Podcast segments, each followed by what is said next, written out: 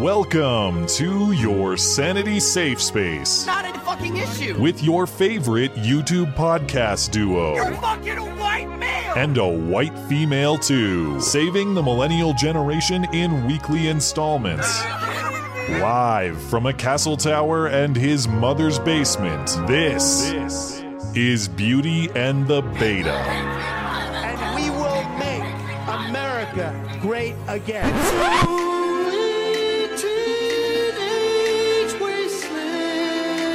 What you're seeing behind me is one of multiple locations that have been burning in Kenosha, Wisconsin over the course of the night. What you are seeing now, these images come in stark contrast to what we saw over the course of the daytime hours, which were largely peaceful demonstrations in the face of law enforcement. The exodus is here. The rioting has to stop. It's showing up in the polling. Mm-hmm. It's showing up in focus groups.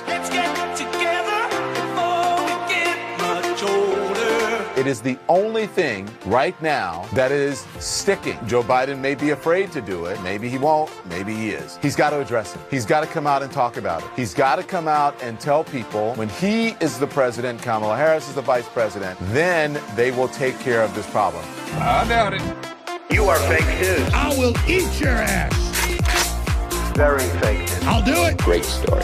Compelling and rich. All right, America, go to the YouTube right now. Skag free, whoever he is. Get your claws fascist out of here! You are a terrific team on all counts. And also, Rebecca, best of luck for the 19th. Your friends say they know you won't quit and will finish it. All right, go, go. I can't do it. We'll do it live.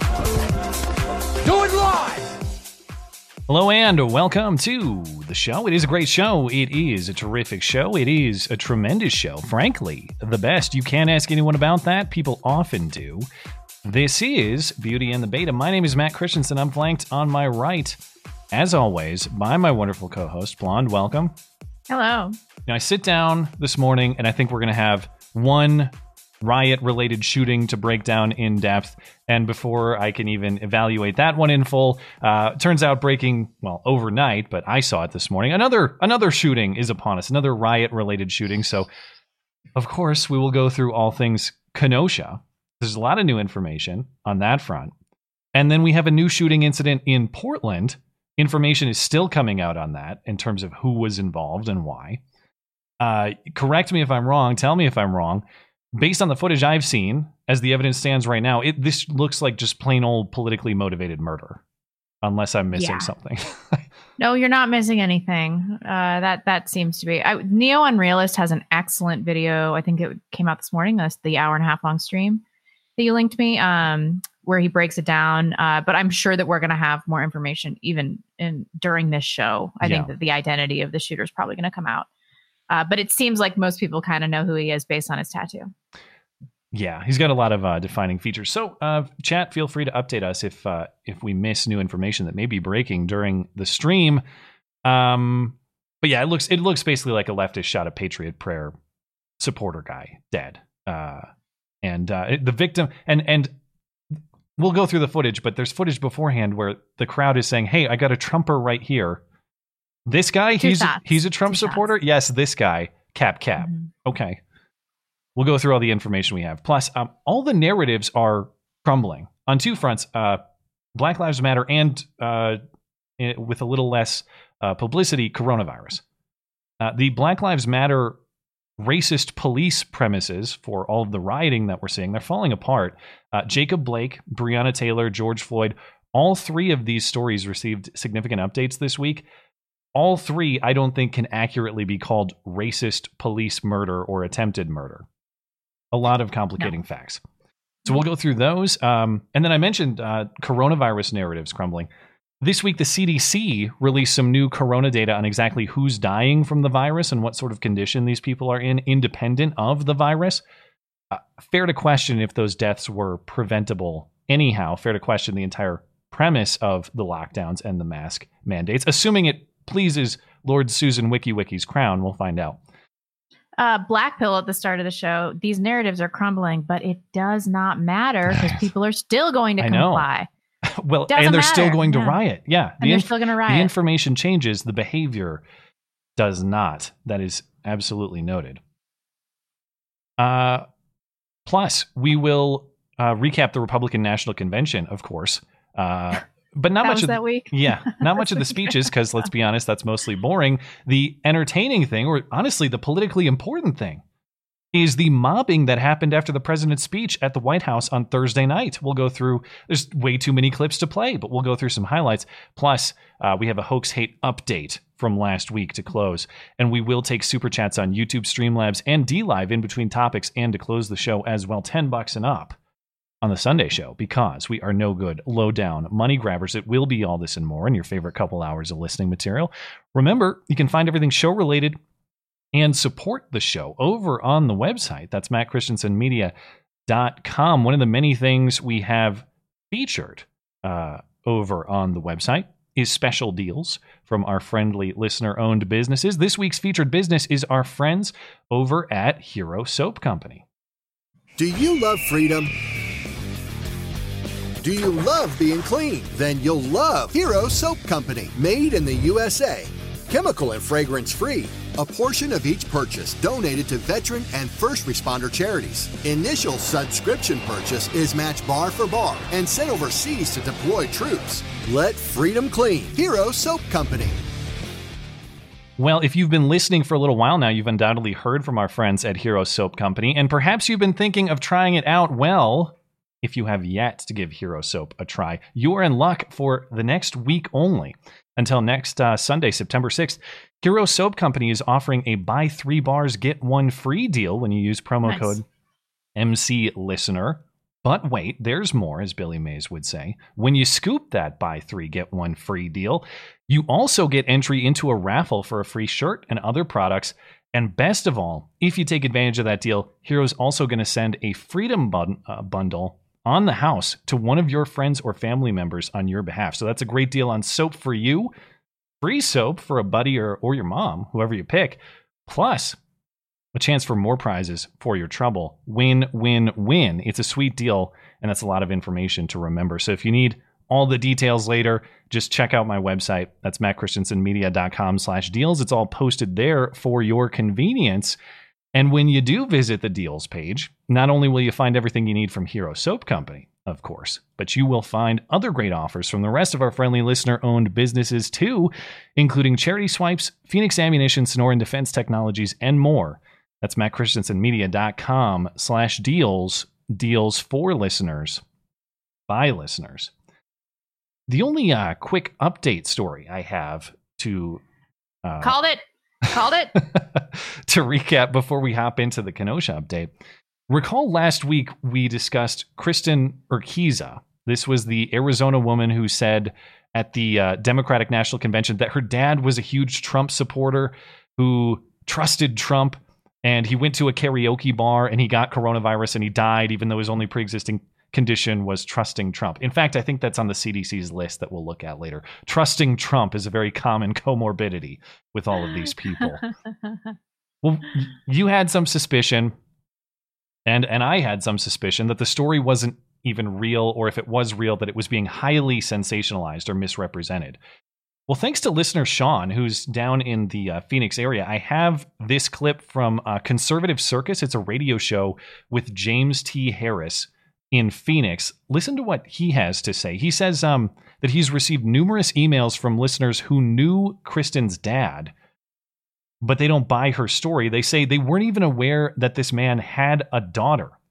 Listen to this. Since we uh, talked about this yesterday, I have received email from numerous people. I heard your, your morning talk about the daughter of an Arizona man who died of the virus. Well, I knew this man. My daughter has been friends with Black Jack, as he liked to be called, for years. He was a wonderful man, a great patriot, and he loved our president and our country. And they attended his last birthday party at a karaoke, karaoke bar. Gives me the name of the bar. The writer says, first of all, we send our sympathy to his daughter. I never knew he had one. Every person I heard from said the same thing. I didn't know he had a daughter. He never mentioned his daughter to us. The writer also said, from knowing Mark, he would not like what his daughter is saying. The writer said, I'm appalled that she is politicizing his death. I can't even imagine him saying what she said he said on his deathbed. There's no way. There's no way he denounced President Trump. So I did some looking. I did some looking about the daughter. Daughter is out of, uh, uh, San Francisco, believe it, living in San Francisco. Her partner belongs to an organization to impeach Trump. Yeah. Partner, you say? Yeah, I didn't know if that's the. This doesn't seem like the sort Is of show that would. that dyke, or is this, she's referred to her husband as a as her partner? It could be. I mean, that's very common in progressive circles, actually, to Oh refer to your husband as your partner. So I, I don't know. I don't know which is worse, being a lesbian or being a, a heterosexual woman that refers to her male companion as a partner. If she referred to her male companion as a partner, she might have the the hyphenated last name, though. Although maybe they're not married anyway, so who ah, knows? Isn't this just like what a fat feminist minority would do? Like just when your husband or when your when your father dies that you hated, you just twist the knife and you're like, I'm gonna get him posthumously. It doesn't. It doesn't seem like something a legitimately loving daughter would do. Not only because it politicizes your dad's death, but because it it cast blame upon her dad in a weird way. Like my dad's only fault was he was stupid and trusted Trump, so now he's dead. That's just very disrespectful. Yeah. In, in this addition, is an I hate you, dad deep cut, you know. Yeah, maybe. And in fairness, of course, um, there's no way to read the messages that were sent to this radio host. There's no way to vet those emailers. Uh, you have to take all of it with a grain of salt. But I take that as at least weak evidence that there's more than meets the eye with this story and this lady. And if I learn more, of course, we will uh, we'll come back to it. But uh, we got to hop into Kenosha, and there's plenty uh, to talk about there, and a lot more information that I didn't have even when I made my video about it this week that I want to touch on, so we have an accurate understanding of what exactly happened and what to expect going forward. But before we hop into the updates on that Kyle Rittenhouse story in Kenosha, we got to step back and set the context for Kenosha after the Jacob Blake shooting, for which there are also plenty of updates that we will discuss later. Now, critics of Kyle, and there are plenty online, initially they're asking, well, why? Why is a why is a young man running around with a rifle? Why would anyone ever do that? Well, there are many reasons one would do that generally, presently, as you might be able to surmise. But in Kenosha specifically, after the Jacob Blake incident, uh, here are a few reasons Kyle might be running around with a rifle in the first place. Um, it's because Kenosha is an entirely unsafe place to be. You, uh, just to just to give you an example of some of the incidents, there was a a 40 year business, a, a a furniture company called B&L Office Furniture. Their entire business was burned to the ground. They've been in business for over 40 years, family owned business. It's gone. The whole thing is gone. You can watch the video of the lady sobbing here. Maybe because they're burning down buildings like that, maybe that's why you carry a rifle around. Uh, maybe Kyle was carrying a rifle around because if you try to stop that sort of crime, well, what do they do? They run up and they break your jaw. Uh, a mob might mo- knock you out cold, like they did to this 71 year old man who tried to stop them with a fire extinguisher until, yes, they broke his jaw. I do have the video clip, but Susan says it's banned, so hopefully I've censored it enough. Here's what the uh, here's what that scene looked like. Look, look, look. Just leave it there. Look. They just threw a bottle at this guy.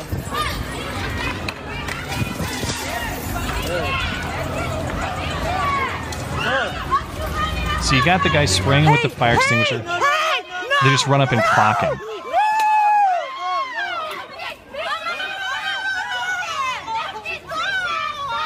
And he's out cold. His jaw is broken. And worse still, th- this guy's name is Robert Cobb. The fire extinguisher effort wasn't even successful. The mattress shop he was defending was burned to the ground, even after that. Uh, maybe Kyle is carrying a rifle because you can't always count on the cops to help you. And that's not to say that the cops won't try or the cops are bad people or whatever. It might be because the cops have been knocked out cold too by a brick, which also happened in Kenosha. Again, censored per the orders of Susan WikiWiki.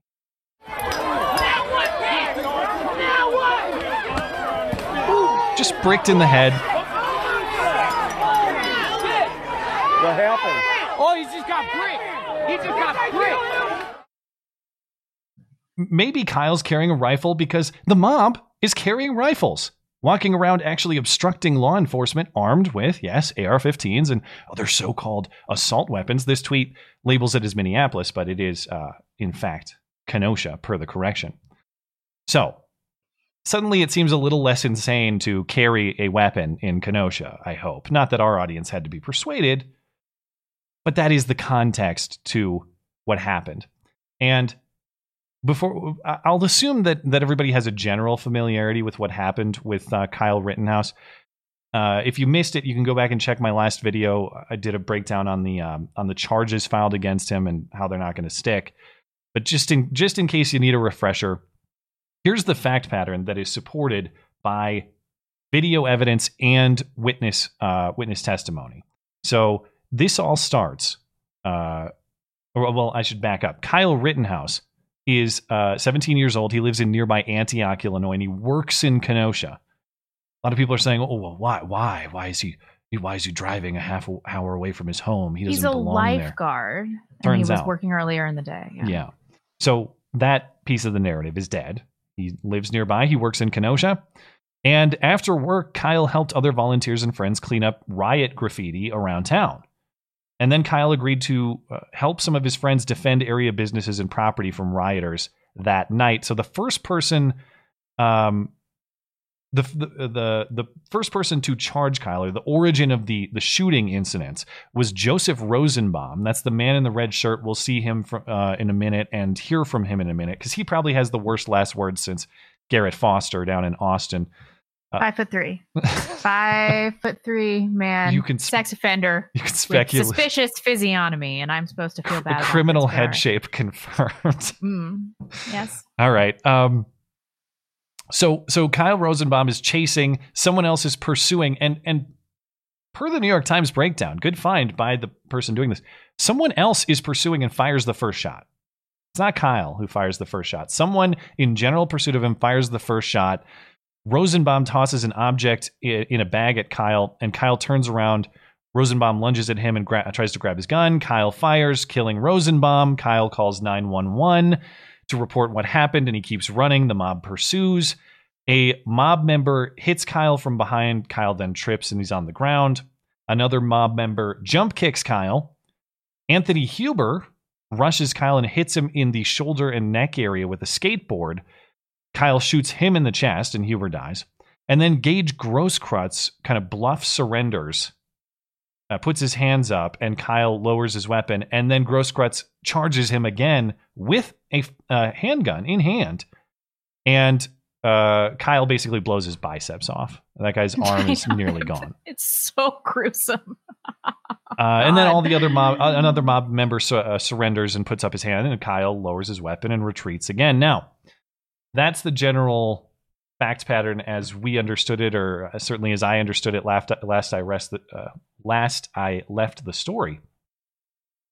The origin of how Rosenbaum came into conflict with Kyle, or the mob came into conflict with Kyle in general, was yet unexplained.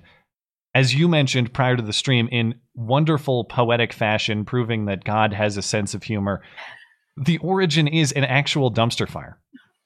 That's how this started. The mob was burning something in a dumpster and pushing it around. And Defending an actual dumpster fire, another dumpster defender situation. Yeah. Well, so Kyle, Yeah. Kyle, you can see him on video. He's rushing with a fire extinguisher to put out the actual dumpster fire. And again, this takes the dumpster fire is at a gas station. A lot of flammables there that could go wrong pretty quickly. So Kyle's running to extinguish the dumpster fire. My understanding is he makes an attempt to or perhaps actually succeeds in in extinguishing the dumpster fire. And that is when the mob gets very irritated with him. As uh, kyle's lawyers say in this statement quoted in this article uh, quote as kyle proceeded towards the second mechanic shop he was accosted by multiple rioters who recognized that he had been attempting to protect a business the mob was wanting to destroy as in the dumpster fire this outraged the rioters and the mob created uh, this outraged the rioters and created a mob now determined to hurt Kyle. They began chasing him down. Kyle attempted to get away, but he could not do so quickly enough. And uh, upon the sound of a gunshot behind him, Kyle turned and was immediately faced with an attacker lunging toward him and reaching for his rifle. He reacted instantaneously and justifiably with his weapon to protect himself, firing and striking the attacker. That was Joseph Rosenbaum. Now, the other le- leftover issue is whether Kyle had some uh, wh- what the implications of Kyle's weapon possession and his gun charge are. And people had uh, speculated that well, you assume that it's Kyle's gun, so you speculate that the gun crossed state lines from Illinois, which may have some legal issues. And also, he's been charged for being a minor in possession of this weapon in violation of Wisconsin state law. But it turns out, according to the lawyer's statements, uh, the gun never actually crossed state lines, and it wasn't actually Kyle's gun. It, uh, this is the quote from the lawyers. Kyle and a friend armed themselves with rifles due to the deadly violence gripping Kenosha and many other American cities and headed to the business pre- premises. The weapons were in Wisconsin and never crossed state lines. So I guess maybe they they're not in Kyle's permanent possession. They're not at Kyle's house. Someone else has possession of these weapons. And that's going to be legally complicated because what does it mean to have possession in Wisconsin? And I ask this um, kind of rhetorically, but sincerely to anyone who might have legal expertise on this. Minors can borrow weapons for all sorts of purposes or use weapons with supervision for all sorts of purposes in Wisconsin. Is simply having the weapon in hand a crime in and of itself? I don't think so. So what what are the rules around what actually constitutes illegal possession in Wisconsin? That's going to have to get ironed out. Um and and the defense team in general has issued a statement uh, as of Friday night and they're not yielding any ground even on the weapons charges. Their line is, as it should be, a proper defense team. Kyle did nothing wrong. He exercised his God given constitutional common law and statutory right to self defense, says the law firm. And Kyle is going to be in good legal shape, one would hope, because he's getting assistance from Lin Wood, the lawyer who represented Nick Sandmann. I'm unclear if Lin Wood is actually personally representing him or just offering assistance. I don't know. I think it sounds like he's just offering assistance, but I don't think that they've made a definitive statement publicly yet. Yeah. In any case, uh, Lin Wood is helping out uh, most significantly with fundraising. Now, GoFundMe banned fundraising for Kyle Rittenhouse, uh, claiming that uh, it, they didn't really elaborate, but a spokesman tells the Milwaukee Journey, uh, Journal Sentinel here that um, that the fundraisers for Kyle Rittenhouse violated GoFundMe's terms of service and all the money was refunded. Now, I don't, they didn't point to a specific or any specific language in the terms, but I do know that whatever that language is, it doesn't apply to justice for Jacob Blake. Jacob Yeah. Blake has now raised over $2 million on GoFundMe. Friendly reminders we'll get to in a moment. Jacob Blake uh, had a restraining order against him for sexual assault. The details in the complaint are quite terrible. That's why cops showed up to arrest him. He resisted arrest. He either had a knife in his hand or reached for a knife and that's why he was none of that none of that allegedly Matters, criminal behavior violates the rules but kyle uh, rittenhouse's allegedly criminal behavior does violate the rules okay good news for kyle uh, he doesn't need gofundme uh, lin wood is uh, hosting his own fundraising for kyle that as far as i understand can't be banned and uh, that is linked at atop the description if you guys would like to help kyle's defense fund uh, that is uh, linked for you to make use of that. I've chipped in. I think this is going to be an incredibly important self defense case to Yeah. answer some of these legal questions, but also in the context of an increasingly chaotic time where, quite honestly, I think any of us could be thrust into a Kyle situation anytime. You know, it's, it, you never think it'll happen to you until it does. So I think it's important to uh, make sure Kyle gets a vigorous defense on this one. And uh, what else we got? Oh, there's um, what are the odds? Another shocking development. Turns out every single person Kyle shot was a violent criminal, or at least faced charges for violent crime cases. I've seen conflicting reports about Gage uh, Grosskreutz. That's the guy who got his arm basically blown off. Um, now, do the, the the the pre-existing criminal charges or criminal convictions does that mean that Kyle was automatically justified in shooting these people? No, of course not. But it does mean that it's important context that we should consider in trying to evaluate who's probably aggressing on whom here. Things to think about. So the first guy, Joseph, Also, assigning value to these people's lives. Let's be real. I you said it, not me. But oh, uh, I'm supposed to give a shit about this Rosenbaum fellow? No. Uh, there why? were some Why quality memes at his expense. Um, Hmm. No, I mean to be clear, he has rights just like everybody else. He forfeited those rights when he violently charged another person and threatened him and all sorts of things like that. That's you heard it here. Pedo lives matter. well, that is the awkward position into which the left has now been thrust. No pun intended. But they now have to defend a convicted pedophile and other violent criminals. Um, not not on the principle that everyone has the same rights, which of course they do, but on the idea that they are non-violent people who did nothing wrong. That, Yeah. That's that's the tricky spot for them. So this first guy, I want to highlight Joseph Rosenbaum because, as I mentioned, he had possibly the worst last words since Garrett Foster. He was seen on footage prior to the shooting event. I don't know, going after someone else and saying literally, shoot me, N word. Fuck you with everything you got. Shoot me, nigga. Shoot me, nigga. Yeah, well, and then someone did. Ooh. So that aged pretty poorly. Uh, and then, okay, but as far as his criminal record, Joseph Rosenbaum is a registered sex offender in Wisconsin after a 2002 conviction. Not just uh, sex offender generally, sexual conduct with a minor. Oh, and as man. many of the uh, the memes this week were so good, but to the themes you were just discussing, this was my favorite meme of the week. When you're a minor who wasn't supposed to have a gun, but the guy you killed was a pedophile, penalties offset, first down. That's fair's fair. Okay, I get it. Uh, all right, just carry on.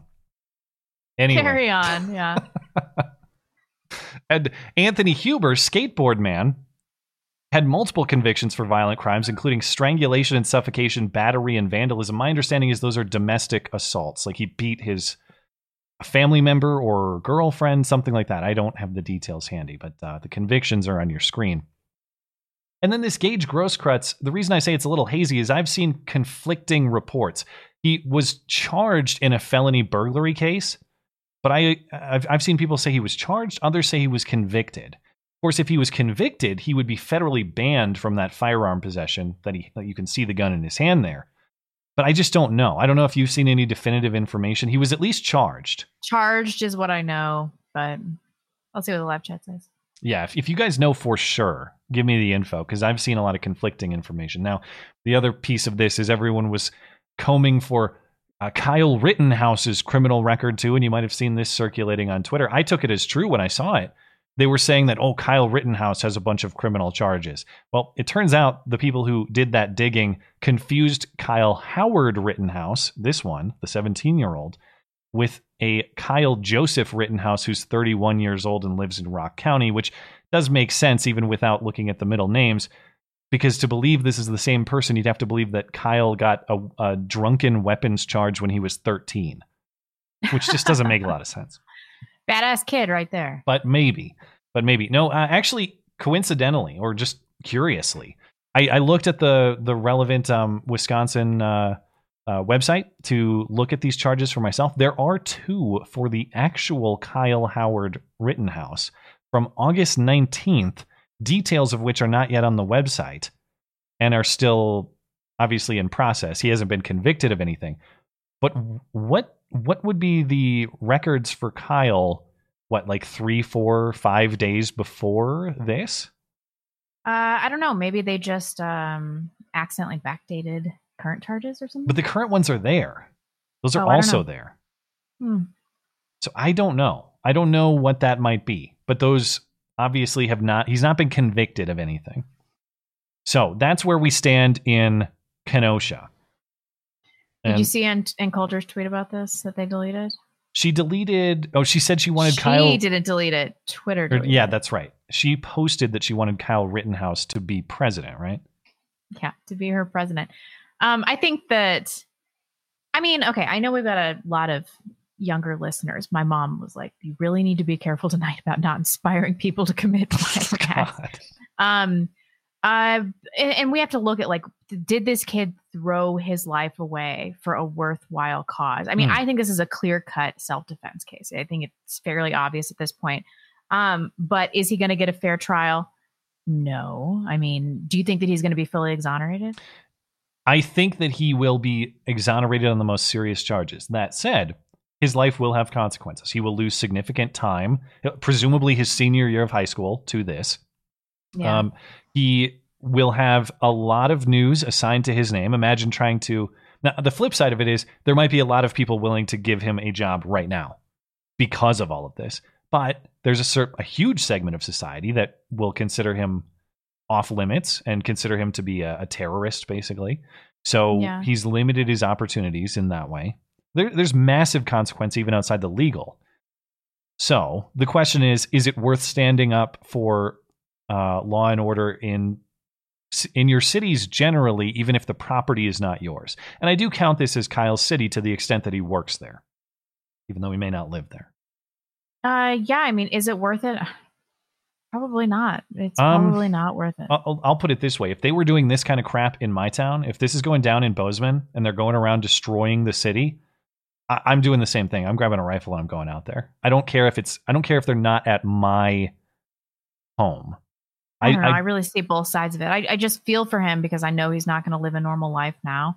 And even though the people that he killed um, are worthless human beings, and I don't care that they're dead, he does have to carry the weight of having killed people. Well, oh yeah. and, I mean, n- and that's say no nothing small of. thing. Yeah, he'll. It it will weigh on his mind for the rest of his life. I can only imagine. Right, right. And I do believe that these were justified shootings and everything like that. And then he's going to be vilified by the left for his entire life as well. Sure. So, you know, was it was it worth it for him to go out that night?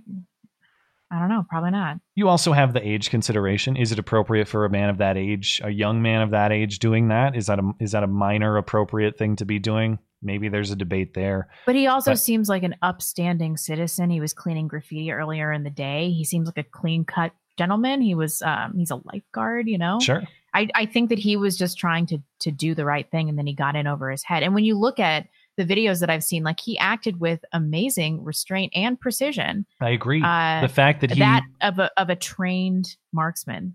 he only hit people who were attacking him when people Yeah. surrendered. He did not go after them any further. He certainly didn't shoot them. But I, I'm I'm with him. I would say I would say that if the if the mob is marching through my town and doing this sort of stuff to my city, Yeah. I would hope I would have the courage to go out and help those people in need like he did. That's all I can say. Definitely, Yeah. definitely. And then the flip side is if, if we're not going to be doing stuff like this, at what point are we allowed to defend ourselves, our town, our community? Like do do the people have to be at my door of my house or my business before something happens? I mean, the Portland case I think is different because they traveled to Portland, which I think Hmm. was ill advised. Um, but this, it, it's basically his town. Well, let's talk about the Portland case because I have not uh, I have not seen all the facts on this, and I'm very curious to learn. So, I guess it was a caravan. I mean, the the coverage on this made me so fucking mad. I was just rage skyping you all day Oh about yeah, what let me New get York let me get the headline or the Washington. I have a Washington Post headline. It- the New York Times uh, headline is, I think, almost identical. Okay. Would you read it? I don't. I Uh, don't know Washington Post said head, uh, headline. One person shot dead in Portland following clashes between pro-Trump supporters and counter-protesters. Can you imagine what the headline would have been if the shoe were on the other foot? It It would be like a Democrat gunned down in street by militant white nationalist. Sure. Uh, I mean- and now they're just like, oh, they just clashed in the street, and this is what happened And it- And the guy was shot fucking execution style. And it does imply Trump supporters are at least part, if not primarily, at fault for Right. participating in the clash or something like that. Uh, I mean, duh, I'm gonna get some flack, but they did caravan to Portland, which, it, as far as I'm concerned, is just like a lost. It's a lost I see. cause. It's a Yeah. lost. So you're saying at fault for entering a dangerous place, but not at fault. They didn't attack at fault for anybody. They didn't attack anybody. Is what I'm saying. No, Yeah. no, I, I'm not saying. It, this this does you know we really do have to think about what is worth it and what we're willing to defend at this point. Pick your because I battles, you literally.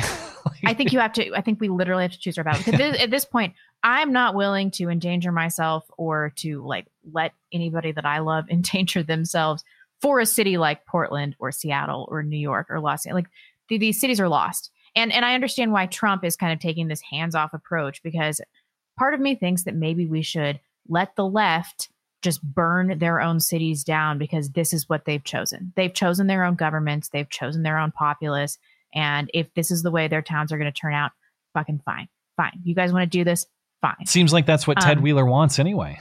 And that is exactly what Ted Wheeler wants. Yeah. Uh, so i- initially, I was like so, I was so mad when I read that. I'm like, we just have to kill all these people. Just kill. Defensively, Susan. Uh, but then I started thinking about it, and um, after I talked to my mom, I'm like, eh, she's probably right. Like, we really need to choose uh, where we should have conflict and what kind of conflicts we should have. I mean, I, I guess that they have to come to you for it to be legitimate. Yeah, they do. They do. well, you can go to them and exercise your rights in the way I believe these Patriot Prayer guys have been historically, and all accounts I've seen say they were over the weekend.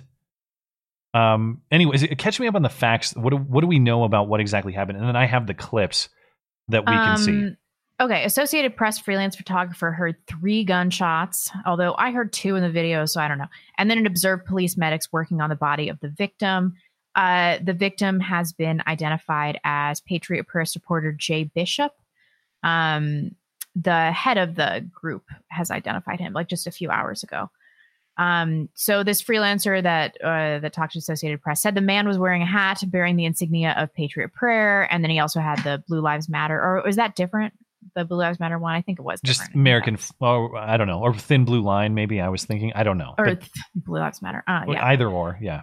Um, this happened at 8:45 p.m. Um, Portland police are obviously investigating it as a homicide, and they secured the entire block as a crime scene.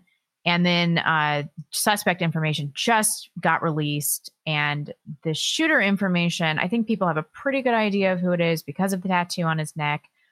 But uh, as far as like 20 minutes ago when I checked, um, not confirmed. I've seen pretty pretty convincing IDs of him circulating the internet.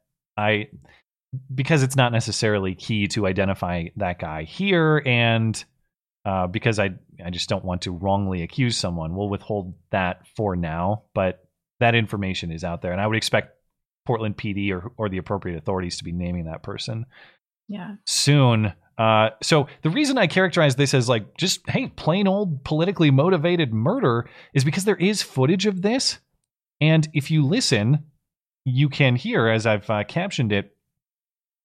There is someone saying, "Hey, we've got a Trumper over here, a Trump supporter right here. Where this guy right here, this guy here, yes, pop pop. Here is the footage again, censored per Susan's orders."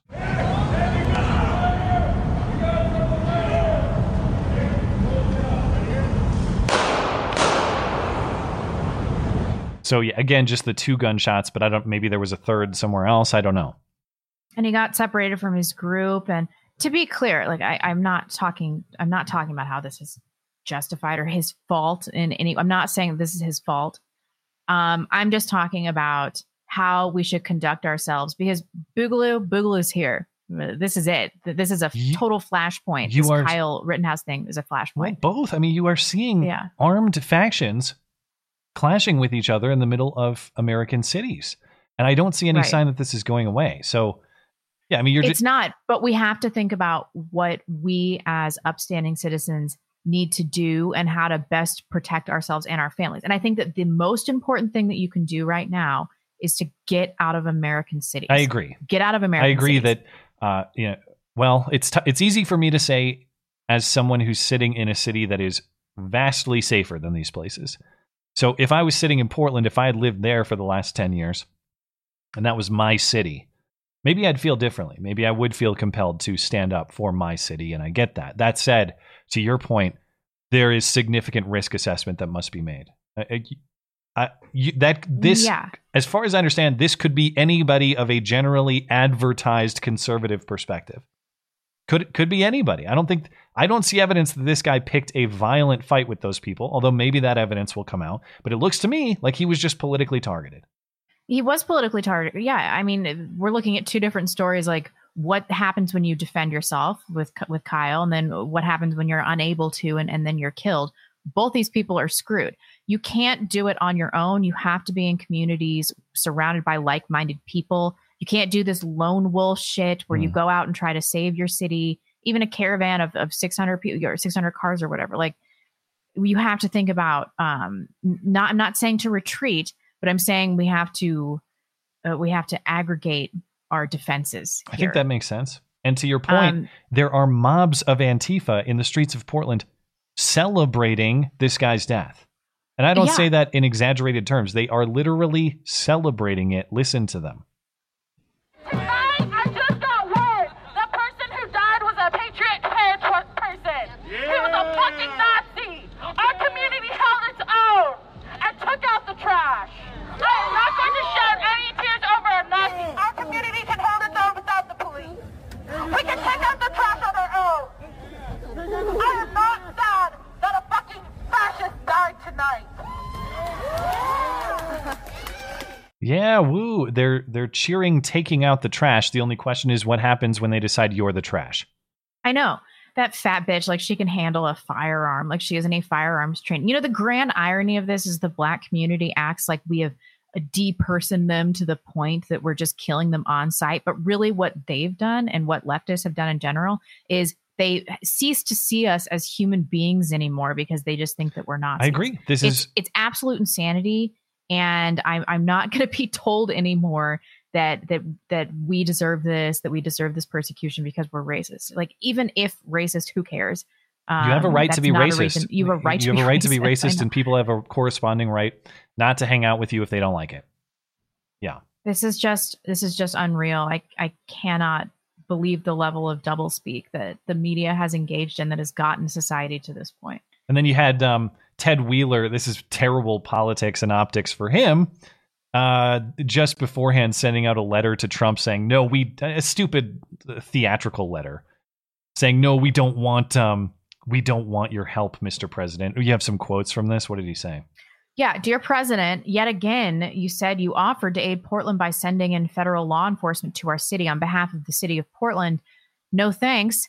Tens of thousands of Portlanders have peacefully protested and marched for the noble cause of fixing our broken criminal justice system. They're part of a proud progressive tradition of Portlanders fighting for justice from racial justice to economic justice to environmental justice. Now, tell me, with with a mayor like this in place, with people like this fat black chick cheering the death of this guy, is this city worth defending? Is it worth losing your life over? Is it worth um, having to go to jail over? Or do you want to, you know, retreat to a small community of like-minded people, buy a shitload of guns, wait for them to come to you, and then kill them? Just kill them all defensively. When the if they you gotta Susan's gonna come after us, man. I get what you're saying. I said defensively. I know, I know. I absolutely and they're coming to you in that situation. I agree. You know, I agree, and they are. They are. We're watching it happen right now. I totally understand what you're saying. I just I'm I, I'm trained to think what the Susan Wojcicki Wojcickis of the world are going to do. I mean, if these people showed up, if Antifa came to Coeur d'Alene, like they would barely be able to breach city limits before brains were splattering everywhere. People here are ready for something like that. And is that where you want to be, or do you want to be in fucking Portland? I Like, think that get out. Well, I think that you have to put a lot of thought to it, and I certainly understand people who say, "Listen, I will defend my city till the bitter end because it's my place." I get it, but these are. The, I think the only thing you don't want to do is go into it willy nilly, like it's going to be some walk in the park. You better know why you're doing what you're doing and be dead set on it, because the risk is very serious right now. I agree 100. percent And Trump is not going to do shit about it. And I kind of understand where he's coming from. I, I kind of get it. Well, Ted Wheeler is also blaming Trump for this Insane. Preposterously. insane, yeah. Ted Wheeler had a press conference today in which he said, in part, apparently, uh, quote, yesterday's events began with hundreds of cars filled with supporters of the president rallying in Clackamas County and then driving through downtown Portland. Okay, important context for what happened. Pro Trump people were here. Oh, well, that explains it. They were supported and energized by the president himself. Again, you have a full right to do that. I don't. Why is that bad, Ted? People were here voicing their political views. Okay, President Trump. For four years, we've had to live with you and your racist attacks on black people. Do you seriously wonder, Mr. President, why this is the first time in decades that America has seen this level of violence?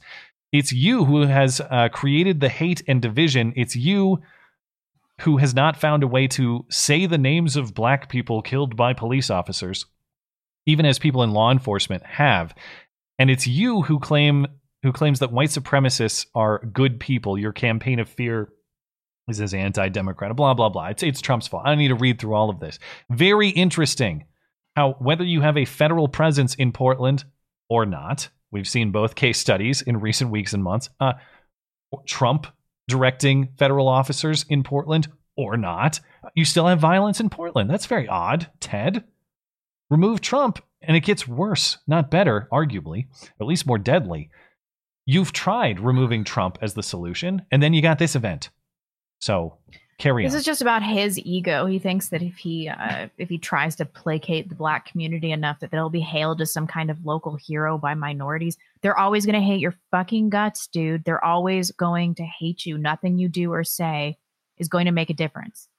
And what what do these people think is going to happen? They're going to be like, "Oh, arf, arf, arf, I mean, we we saw that a few weeks ago. He did his walk of shame. He went out into the mob. Did they celebrate him? No. I mean, you can see the the picture here. There's the picture left over from a few weeks ago. Let's see if I can. I can't zoom in on that specifically, but Ted Wheeler still wincing in pain from being um from getting the tear gas with the rest. There it is on the right side of the screen with the rest of the uh, the mob after they had accosted him and made him Yeah. apologize and called for his resignation. let that be a lesson to any any of you that are mandated to apologize for something that you may or may not have have done like you cannot apologize people these people cannot be placated they can't the mobs won't be placated have you seen the picture of that chick in washington d.c um, who actually had attended black lives matter protests but they had surrounded her while she was eating and they're like raise your fist like raise your fist Yeah. in protest I wanted to talk about that she's tonight, like but I cut it. I mean, I, I even though she was a supporter of Black Lives Matter, and I think she's probably a retard, um, she still was she was not going to be bullied into doing something she did not want to do, and good for her, good for her, and that's what we need. We need more resistance in that way. Um, just never apologize, never apologize. You want to uh, talk these Black Lives Matter narratives before we take a break, or should we take a break now? Let's talk about this. All right. whatever. As as is a theme for tonight, in addition to just violence and mobbings and rioting generally, uh, broken or crumbling narratives, because it's it's very frustrating to see your fellow citizens' rights being violated routinely. Even more frustrating to know that it is based on bunk premises that are not at all related to the truth. They're made up. They are gross distortions of reality, and they're made up on the fly for the practical purpose of stoking this sort of chaos, not for the pursuit of the truth. So, all of this Black Lives Matter chaos, the big the big cases this year, you've got uh, Breonna Taylor first in March, uh, George Floyd in May, and then you have Jacob Blake, the most recent one in Kenosha that sparked all of the scenes that we've seen in Kenosha and beyond. Now, Jacob Blake Ah, I don't I don't even understand how they're spinning this one. The Breonna Taylor and the George Floyd cases, I understand on a surface level how they get presented the way that they are. This one is baffling to me. This and this was just last Sunday. I mean, we didn't even we this was like breaking when we were on the air last Sunday. So, Jacob Blake, of course, is the man seen shot in the back seven times by Kenosha police officers. As he's reaching into his car, Blake is still alive. He's paralyzed from the waist down. Not Now- going to be running from any cops anytime soon. jogging, not going to be jogging. Damn it! That seems like I- a real missed opportunity. I already used that Ah. joke on Wednesday, so Oh, really? yeah, uh, that was yeah. Someone sent that one to me, so I don't even get credit for it. But I can't recycle the jokes. Anyway, uh, it, it's confirmed that there's a knife involved. I, uh, uh, AP or USA Today, I don't have the article in front of me. Someone ran the headline this week, uh, something like Blake was unarmed uh, outside of the knife. okay, and the knife is now confirmed. Wisconsin Attorney General, the Wisconsin Attorney General said on Wednesday that uh, a knife was recovered from the driver's side floorboard of Blake's car. Uh, no other weapons were found, but there was a knife on the driver's side floorboard. Now, this comes at the same time that police and the police union are claiming that the, that Blake had a knife in his hand when they shot him. And this New York Post article kind of treats those as contradictory. I don't treat those as contradictory because he very well could have had the knife in his hand, been shot in the car as he's entering it, and the knife falls out of his hand onto the floorboard. That that's totally possible. But either way, either Jacob Blake has a knife in his hand and is ignoring police commands to surrender and also resisting arrest. More on that in a moment. Or he was reaching for it in the car in defiance of police commands. Either way, that is a that is a person with a weapon and a justified shoot. Yeah. Uh, so I, I don't You understand. can't let that guy get in his car. and they they keep saying, "Oh, he had kids in the car." The guy it has an active warrant out for his arrest for sexual assault and and other violent crimes, breaking and entering type stuff. And your answer is let that guy drive away with the children. That's the just answer. okay. All right. You you can have that in your new country after we split. Try it Yeah, out. really. Good luck. Also, Oh, they didn't kill the guy either. no, he's not dead. Yeah, I mean, so so what everybody's so so mad about? Come on, dude's not dead. It's fine. It's fine. Jacob uh, Blake also resisted arrest. So he was physically sure. aggressive and uh, resistant with officers. According to the lawyer for the cops on scene, cops unsuccessfully used a taser on Blake. Taser, yeah. Blake forcefully fought back and put one of the cops in a headlock. The resisting of arrest is uh, also on video, at least part of it. And as I mentioned, there's very good reason why the police were trying to arrest him. This is not just a guy walking down the street being targeted by racist cops. Here's why the police were called. On August 23rd, a woman called the cops on Jacob Blake for violating a restraining order stemming from a sexual assault case in May. The woman called to uh, called to alert police that Blake was in her home. The cops knew Blake had an open warrant for felony sexual assault, according to the dispatch call you can listen to. The woman says Blake broke into her home and said, quote, I want my shit. She told police that Blake used his finger to sexually assault her.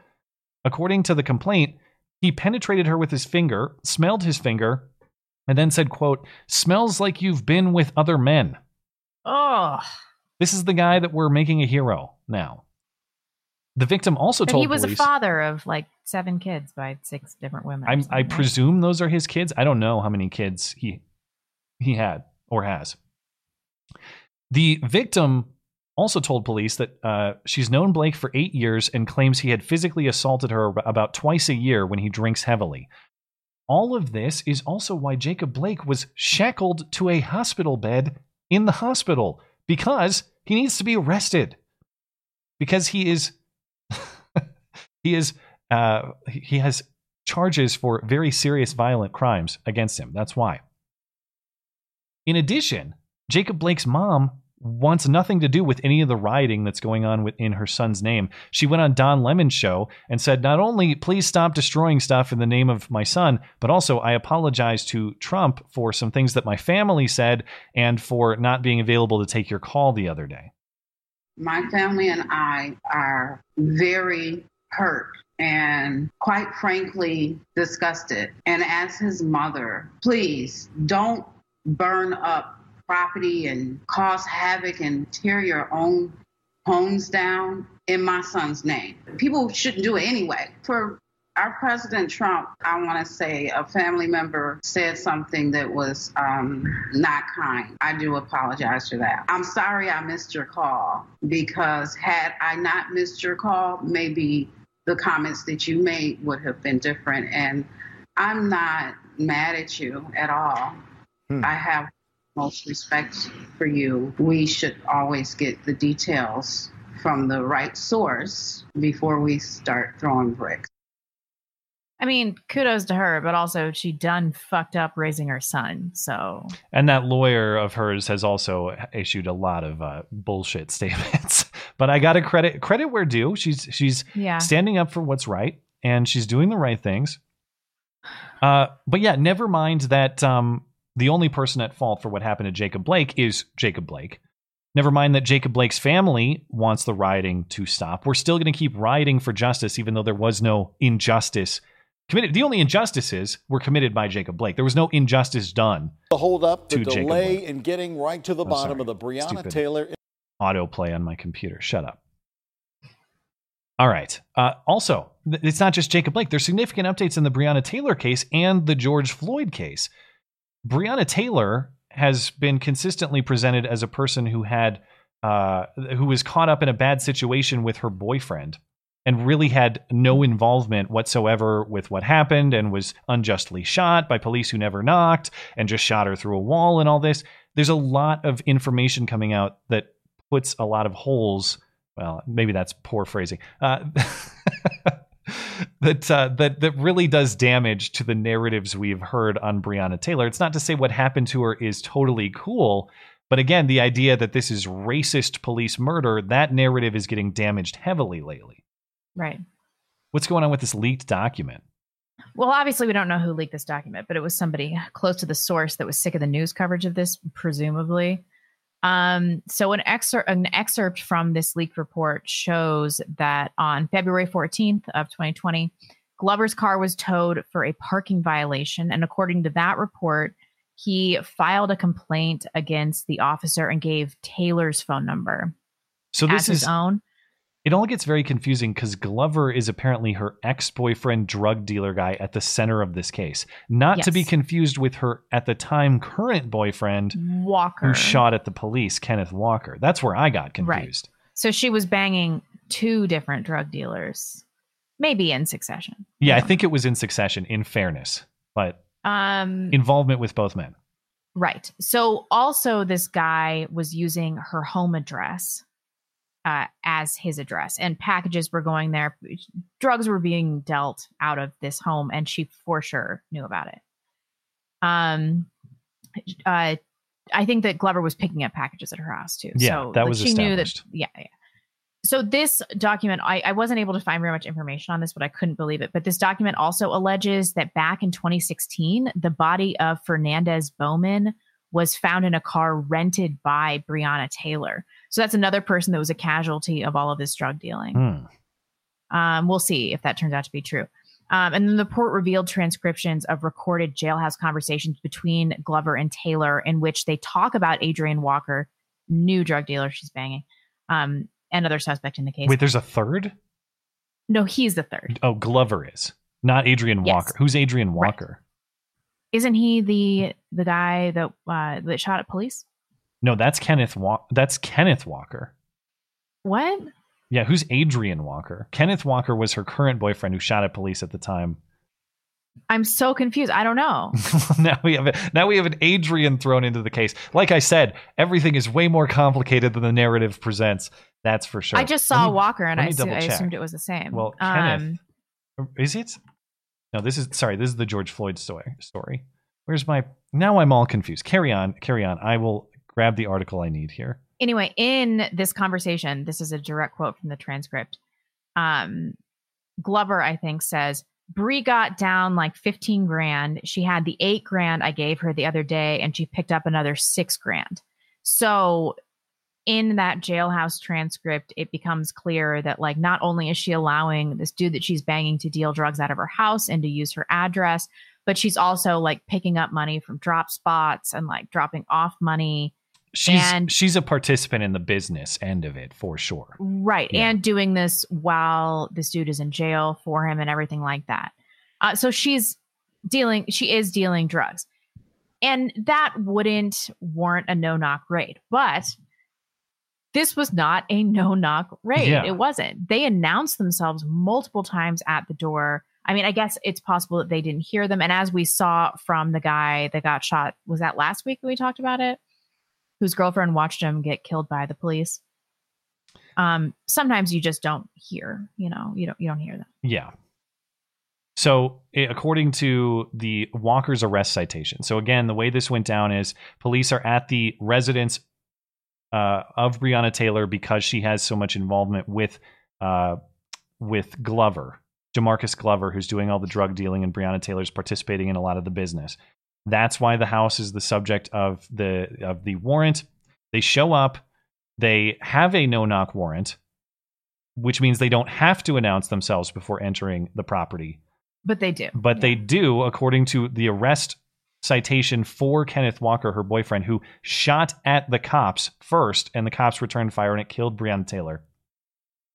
They, according to that arrest citation, detectives knocked multiple times and announced their presence in an attempt to get occupants to answer the door. Now, that doesn't necessarily mean that Breonna Taylor and Kenneth Walker heard it, I suppose, in all fairness. However, I have a hard time believing they didn't hear it, but were immediately prepared to return fire. Maybe he carries on his person at all times. I, I it's possible. It's possible in fairness, but I, I think the more likely explanation is the announcement was made uh, uh, as, as the cops arrived, and Kenneth Walker prepared to return fire, realizing it was the police. That seems like Yeah, what I mean, happened. I think that uh, this is one of those situations where w- when you engage in high risk behavior, that bad, you, you know, it's more likely that bad things are going to happen. Now, I'm not saying that she deserves this, but the game that she was in, Sure. being in this game, it, it increases her the likelihood that you're going to get mixed up in the police. Yeah. that somebody's going to come to your house, try to rob you, and take your drugs and your money, and you'll get shot in that way. It's like, you know, this is you didn't deserve this, but you were you were playing the game. You yeah, were, you were I, in the game. I think that's the takeaway. It doesn't mean the cops handled everything perfectly. It doesn't mean we shouldn't investigate what the cops did. It doesn't mean that Breonna Taylor deserved to die. It doesn't mean that we shouldn't ask questions about what happened. The narrative that it was racist murder, that the cops were just trying to kill some black people, the facts do not support that. There was reason for them to be there. They announced themselves, they entered on justified terms, and they were shot at. And they returned fire as anybody would do to defend themselves. And it's unfortunate that it hit Breonna Taylor, who I don't see any evidence that she herself attacked the cops, but she has put herself in a situation in which that sort of unfortunate outcome can happen. Not happy that it happened, not saying it's okay. Am saying it's not racist murder. yeah, yep.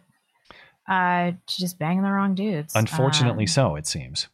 Um, I am, I hate to circle back to old stories, but I am seeing in the live chat that Jay Bishop was a Portland resident. hmm. Is this true? Do you know? Jay Bishop is the man who was shot.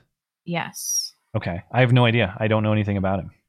Um, in which case that would change things for me, probably. That he did not travel to Portland to participate. Well, you also have, you wonder like what is travel to Portland? There's a lot of suburbs around there. If you travel from a I mean, I suburb know. to What downtown, if you're like coming from Eugene or something? Although Eugene's not that close. to that's like 90 miles, something like that. Yeah. Yeah.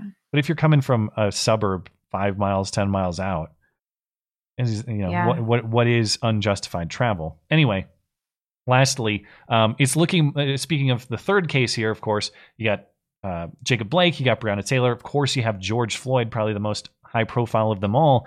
It is looking more and more like George Floyd was not a case of racist murder either. The case against four former officers, including Derek Chauvin, who did the uh, famous neck kneeling, continues, and new evidence was filed this week, including a memo from the Hennepin County medical examiner, Dr. Andrew Baker, whose autopsy uh, revealed no ev- physical evidence suggesting George Floyd died of asphyxiation.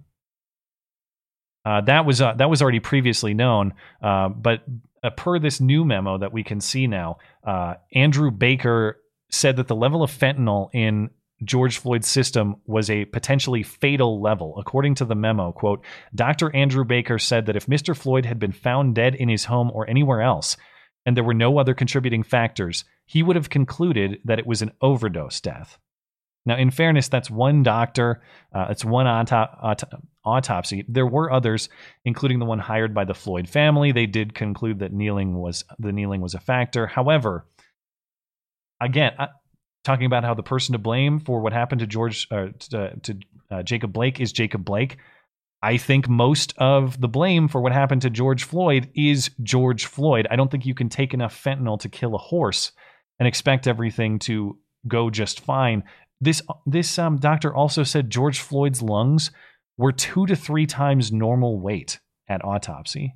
I don't know the Hmm. physiology of why your lungs would expand or, or get heavier or all that sort of thing, but none of that. The the expansion of his lungs or the the fact that they were two to three times as heavy as they should be, that's not because Derek Chauvin kneeled on him. That's because George Floyd took a hell of a lot of drugs. And again, just like Breonna Taylor, it doesn't mean that Derek Chauvin and company, everything they did was right, that we shouldn't have some critical questions about how that happened.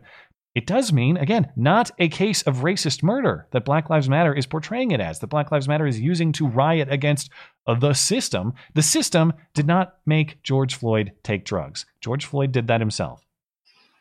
Uh, and it, I think more accurately, this case is potentially a case of, of accidental suicide, maybe lightly assisted, but predominantly accidental suicide. It doesn't matter. He's a corona death by their own standards. That too. We'll get to that in a little bit, but we should. Uh, we're past the hour mark, so we should take a break.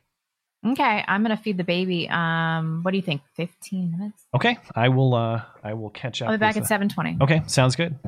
Thank you for patience, guys. Let's see what uh, what you have to say in the super chats. Let me um. Well, we got a lot of people hanging out on on DLive tonight. Let me check in over there. Pants Too Small, thanks for supporting the show. Uh, Christopher Pack, Rosenbaum, Shoot Me N Word, Wish Granted. It seems so. Uh, Buddy56, thanks for supporting the show. And Mike, I got to be careful with this one. Mike Hawk, 420 Blazing. I wonder if you have a relation to Tony. Simping for Matt, because that thick Scando booty ain't just a snack, but a full meal. Well, thank you. I hope so. Appreciate it. um, let's see. Let me hop over to YouTube and then I'll take a detour to Streamlabs and then we'll see if we have time for more YouTube. We'll just we'll hop around here. Try to treat everybody fairly. Of course, going over to YouTube unfortunately means I got to navigate Susan's stupid system. Let's see if we can do that successfully and see where we are. Okay. Uh Grimturd.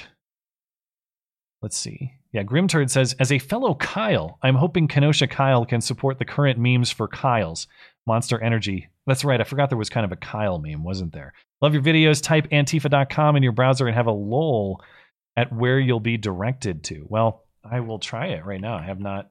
Hopefully, it, it's safe for work or safe for. it just goes to joebiden.com. That's pretty good. Whoever did that, good, good troll.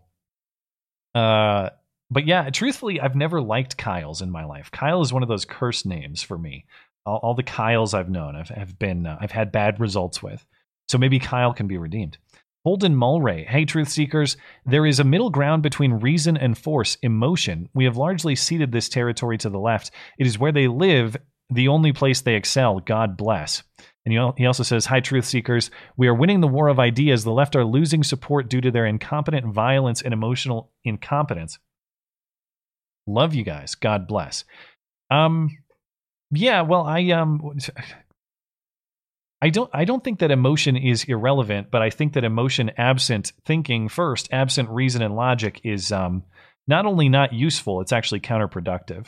So I remember um what was the book that I read in high school that I loved? Power of One by Bryce Courtenay. It was about like some South African boxer kid who was bullied by all the um all the people at his uh, his his his boarding school or whatever. But his whole motto through his boxing career was first with the first with the head, then with the heart. First with the head, then with the heart in uh, Power of One. And that's um that's kind of how I think about the order of those things. You got to make sure what you're doing is smart first, and then do it with all the force of your passion. Don't be guided by passion first. Dakota Stanton, why can't Jacob Blake go to the bar with cops? because after seven shots, he can't walk. That one's, funny and true. If you think you're not very smart, just remind yourself there are people on this planet who ran at someone with a loaded gun, believe Wakanda is actually a place, and that silence is literal violence. This from uh, uh, Shaniqua Stunning and Brave. Yeah, I, I was very.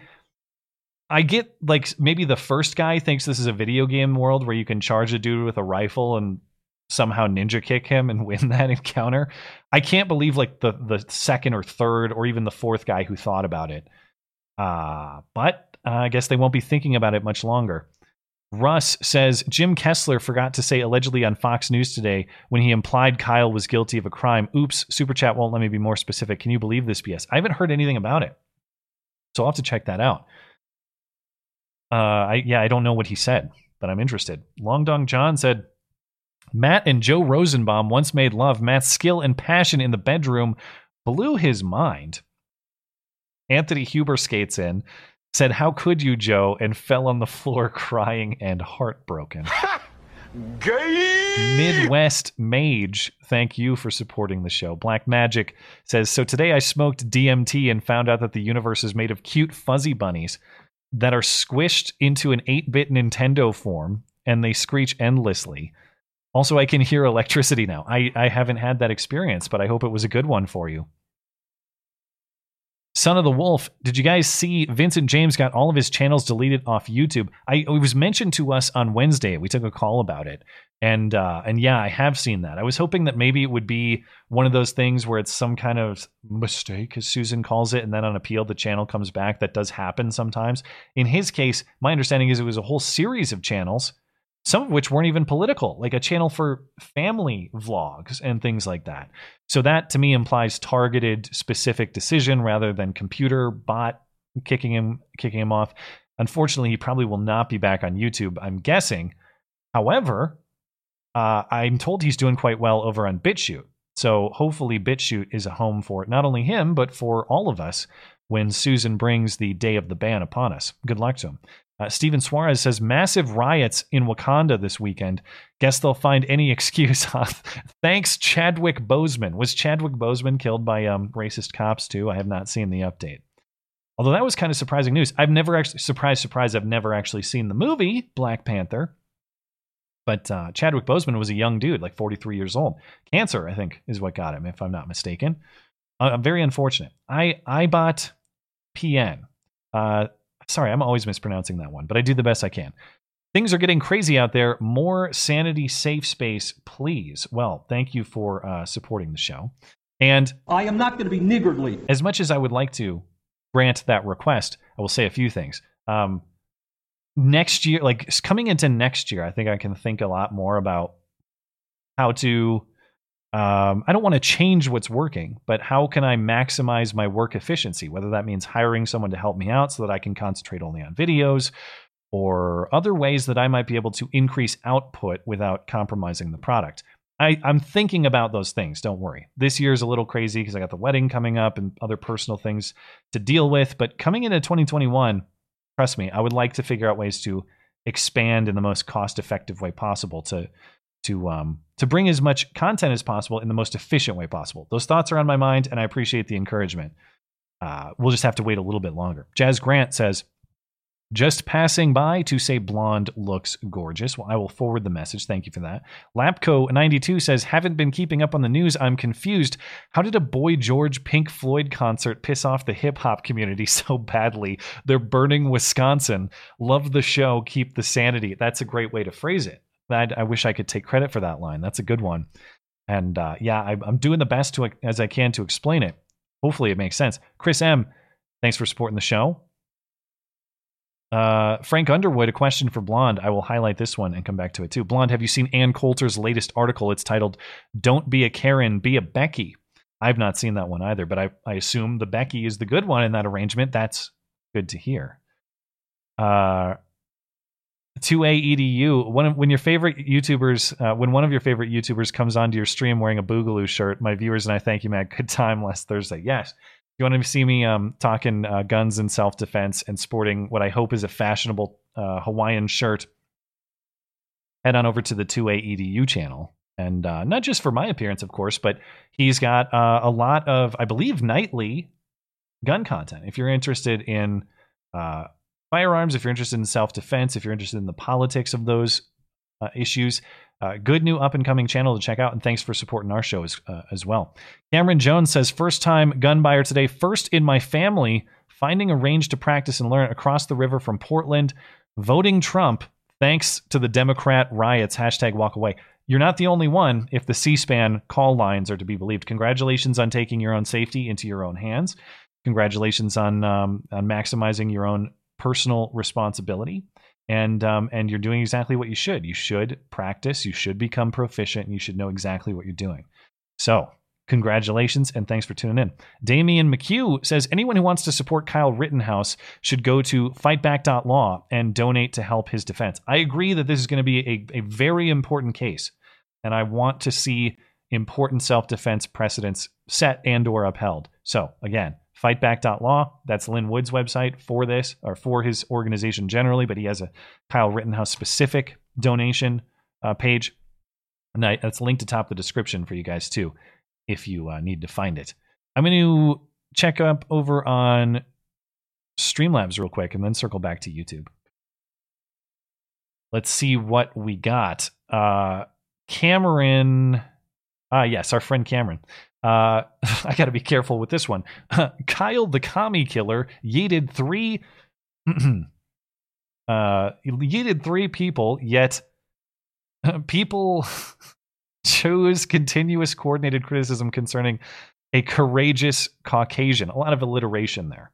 A very alliterated narrative for Kyle the commie killer. RP Gigachad. Which vote is more accelerationist? One for uh, one for one for Trump or one for Kamala Harris. I don't even get these nicknames, so I got to be safe. I don't know if these nicknames are Susan approved or not. So, I, what, what's more accelerationist between voting for effectively Harris or or Trump? Um, I think the accelerationist vote is is Biden Harris. I get the criticisms of Trump. I understand. I have my own. I think that there are some things that, uh, and I understand why people who are particularly worried about um, immigration, people who voted for him specifically on that basis, think he hasn't done enough or won't do enough.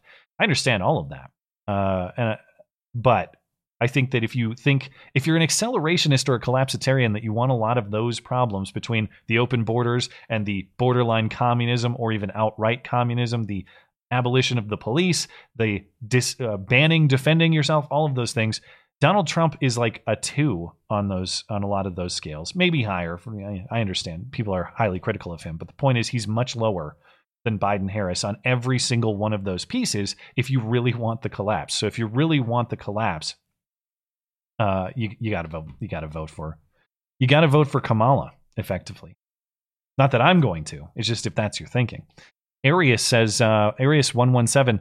Uh, lost my job at the end of May. Watching all this insanity unfold has been brutal. Start my job on Monday. New job on Monday.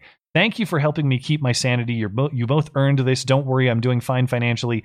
This won't keep me from paying the bills. Well, that's um, very kind of you. Appreciate very much. I am not going to be niggardly the support for the show, Arius. And I'm glad to th- hear you've made it through tough times. And I'm glad I, I know you're going to do well uh, with the new job because you've earned it. You've had to struggle a bit to get it, and you're going to value it and you're going to maximize it. I have no doubt.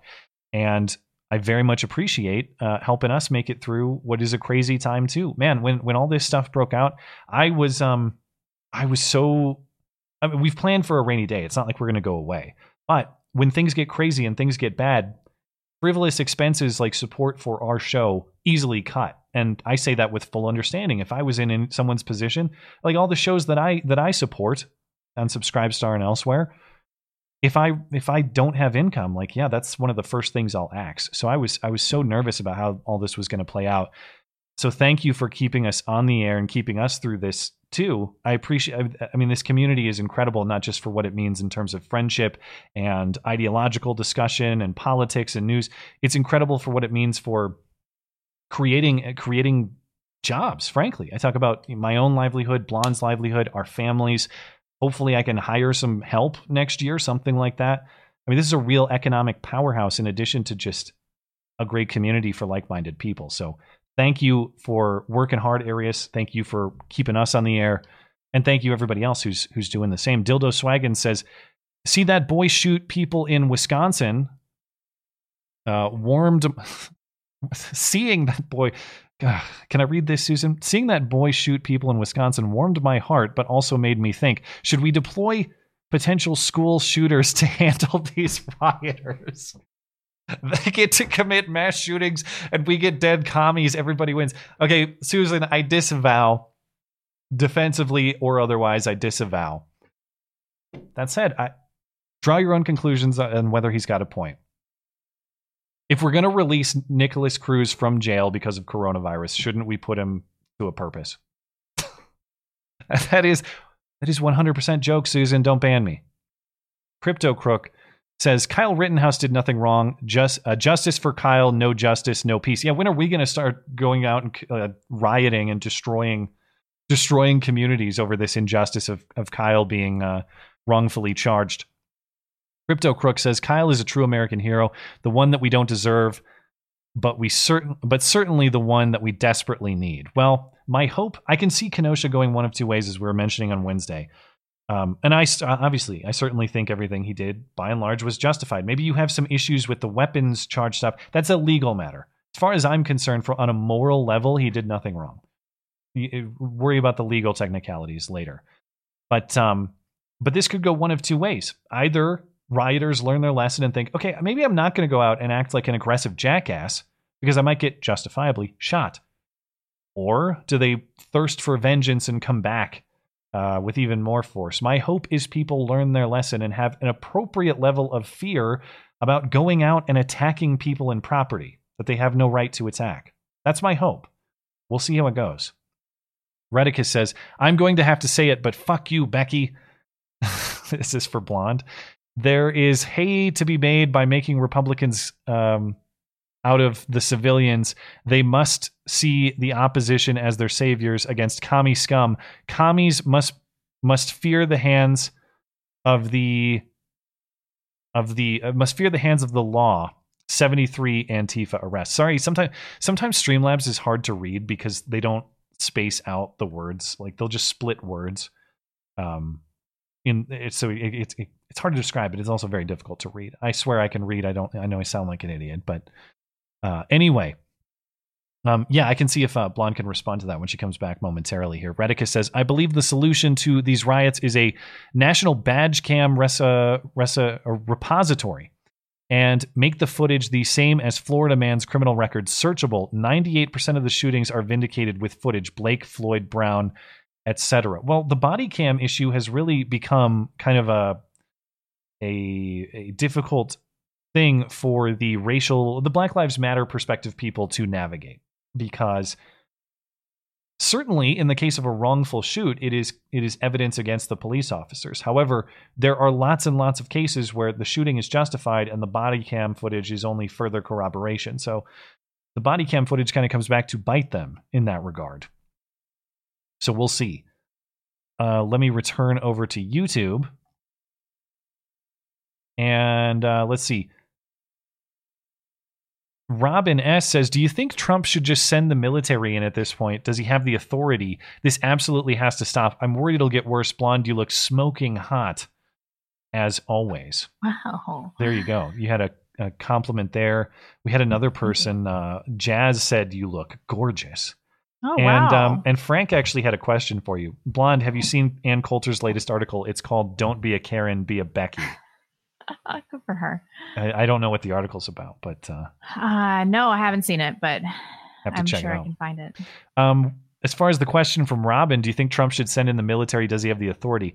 I don't know the legal technicalities here. I hear I hear people like Tom Cotton invoked the Insurrection Act, and those uh, there's precedent for that sort of thing. That said, He probably has the authority. Do I think he should do it? I mean, no. I mean, cynically, I'm like, it's going to hurt his reelection uh, if he does. It'll make him look like he's an authoritarian. It'll give fodder to the left. And I, you know, I want leftist cities to reap what they've what they've sown here. Like I, I, I, want them to get what they deserve, and what they deserve is for their cities to be in ruins. And I know that there are a lot of casualties in that, not necessarily people that get killed, but you know, people that are involved in commerce in these cities that didn't ask for any of this shit. Um, but there needs to be a reckoning here. yeah, and I I will say, as I've been saying all along, that um I, I will defend states' rights over federal intrusion nine times out of ten. I think that Mhm. what we're dealing with here are state crimes that are squarely within state police power. Generally speaking, there might be some outliers. And um, the the uh, oh god, I lost my train of thought. What was the other piece of this? Cops defending territory. In in general, I'm going to stand against the federal government intruding on state affairs in the, in that way. Uh, with the there are understanding, instances where it just becomes essential, and and I think that probably we've reached that point. yeah. But for punitive purposes Oh, the the and political purposes, I don't think the point came back to me. Um, the federal government, and I think Trump believes this too. I think the federal government has a support role. If, if let's say that Portland was overrun and Mayor Ted Wheeler had deployed his police forces and he just doesn't have the manpower or the resources, and Trump is there offering help, okay, you take that help. Federal government in a support role at the state's wish is different to me. That I'm much more on board with. But the problems in Portland, Minneapolis, the rest, it's not that they've exhausted their resources. It's that they're choosing not to use their resources. And I, I as much as I sympathize with the business owner in those cities who didn't who doesn't really get an individual veto or individual consent on that issue, that's why we elect local leaders. And if your leaders are that terrible, the answer gotta is you got to bail. I get it. And it's it's not easy to do. I get it, but I think that's the answer. yeah i mean as a former resident of seattle I, I can say that like you you even if your life is not working with with moving like you you you have a business there like you are financially set up there you do have to restructure your life to do what's necessary which is to not live amongst leftists like it should be apparent to everybody at this point that we can't coexist and we can't reason with one another and we just need to separate or we're actually going to kill each other. I saw the bumper sticker just the other day, the coexist bumper sticker. I was told it was possible. Right next to a mhm. resist bumper sticker in total contradiction, but you know, coexist somehow. Yeah. anyway. Uh, okay, I'm gonna hide. well actually let's take one more because we mentioned Neo Unrealist earlier for doing a great job on his um his stream on the Portland what looks like murder at least this morning. Uh, you can check that out if you like. Uh, he says, "Hey blonde, do you think if Matt were willing to meet you halfway on this right wing death squad thing, maybe if you were willing to rebrand to say right wing defense squads, surely Susan Wiki Wiki can't object." I mean, as long as we're defensively killing them, then yes. Well as uh, if they're if they're if they're making aggressions against your if they're threatening or enacting serious serious bodily harm uh, yeah then lethal force is justified in response None of this paralysis from the waist down horse shit, though. Like full on head blown off. Just aim for the head next time Yeah. no biceps, no spinal cord. well i had like i had an i had an emailer send to me um oh i'm glad to see that you're okay with kyle killing people and i'm my response is when they're threatening serious bodily harm against you yes. Yeah. that's the legal and moral standard. I'm not saying anybody go out and kill anybody. I'm saying when someone points a gun in your face or tries to club you in the head with a skateboard you forfeited the your right to live. Jeez, this is so ridiculous. Are we such pussies that we're like, oh, I would rather let somebody blow my head off than defend myself because it's wrong. do you remember like, that scene What a bitch. do you remember that scene in dallas a few weeks ago where that guy came out with like a sword or whatever trying to defend a business and they absolutely just smashed him into the concrete and he looked like a broken cartoonish version of a human body on the ground and he somehow survived you don't remember that one Oh yeah, and we were like, how is it even possible that this guy? Everybody thought he was dead, and then somebody in the background is like, he's he's dead. yeah the difference between him and kyle rittenhouse essentially Mhm. the the rifle versus the sword. Was the difference. That was the difference. What's the difference between um, kyle rittenhouse and the guy who got his face kicked in in portland after totally submitting to the mob? Yeah. the rifle. That's it if you're going to tell me that kyle rittenhouse or any of those people have a moral obligation to have their face welded to the asphalt by these people sorry i'm not listening. I just disagree. Nobody has a right to do that to you and if they try to they should face consequences up to and including lethal force. Very simple moral and legal concept but you have to explain it to dummies who think that you endorse killing people for no reason. Anyway okay i'm going to highlight uh, we're leaving off at dying light of the west. You want to highlight that one and we'll hop back into some stories. Let's see uh we're uh, we got to get into oh it's uh, rnc time. Rnc time which i won't be very boring with the uh with the speeches don't worry. But i did want to highlight just a little bit of them. Uh you you know if you're into if you're into the pure politics of it i do have a selection of clips from the president accepting the nomination. I want i was very interested to hear from nick sandmann the covington catholic maga hat kid uh, Mark and Patricia McCloskey, the Pink Polo Man, and his wife. And then uh, Maximo Alvarez stole the show for most people on Twitter, from what I saw. This is a Cuban born immigrant whose family fled Cuba. He got high praise. Ann Dorn, the wife of uh, the murdered ex cop David Dorn in St. Louis, she also spoke. I don't have a clip from her. I should have prepped it, but uh, but that's my mistake. Anyway, It here's was a bit of a sideshow. here's a uh, here's a brief uh, selection from the RNC. At the Democrat National Convention, Joe Biden and his party repeatedly assailed America as a land of racial, economic, and social injustice. So tonight I ask you a simple question How can the Democrat Party ask to lead our country when it spends so much time tearing down our country? I thought that was a good line. The full war machine of the mainstream media revved up into attack mode. They did so without researching the full video of the incident, without ever investigating Mr. Phillips' motives, or without ever asking me for my side of the story. And do you know why? Because the truth was not important. Advancing their anti Christian, anti conservative, anti Donald Trump narrative was all that mattered. It seems as if the Democrats no longer view the government's job as protecting honest citizens from criminals, but rather protecting criminals from honest citizens. Not a single person in the out of control mob you saw at our house was charged with a crime. Which is understated in that case. And by the way, as far as I understand, none of the um like even the well, I guess the other guys are dead, so it doesn't much matter. But like Gage Grosskreutz, wh- he I don't think he's been charged in Yeah. Kenosha when looks to me like he's committing a crime against Kyle Rittenhouse. We'll see if Yeah. that happens. Anyway, here's uh, Maximo Alvarez. Grace of God, I live the American dream. The greatest blessing I ever had. I've seen movements like this before. I've seen ideas like this before. I heard the promises of Fidel Castro, and I can never forget all those who grew up around me, who suffered and starved and died because they believed those empty promises. If I gave away everything that I have today, it would not equal 1% of what I was given when I came to this great country of ours. The gift of freedom. Should be more moved by this. That guy was uh, that guy was definitely prompting tears for people, and um and I think prompting tears for himself. You know, Mm, I I yeah. I I love to hear a guy. I just love to hear people up on stage with love for this country, and you didn't have a lot of that at the DNC or the Democratic Party in general. You don't, you have people who don't really have a lot of love for this country that want to fundamentally transform this country and have no tolerance for people who believe in this country's founding principles and values. Yeah, yeah, but it didn't protect us from any of this. And we're still witnessing the, de- the demise of this country. How great could it possibly be if we can't uphold any of the values upon which it's based? Yeah, I think that's, but I think that's deviation from, and I think that a lot of that is on us, or at least on current generations, for deviating from that sort of thing. I don't think it's, um, we had that question on the call-in show. Maybe there's some flaws in the constitutional design or philosophy, but by and large, I think it's our own betrayal of those things than it is, um, than it is flaws inherent to that thinking. Well, yeah, and then allowing, of course, so many immigrants in the country, which ironically has destroyed the country. So I understand this is touching because he hates Fidel Castro, but also, sorry, no Cubans.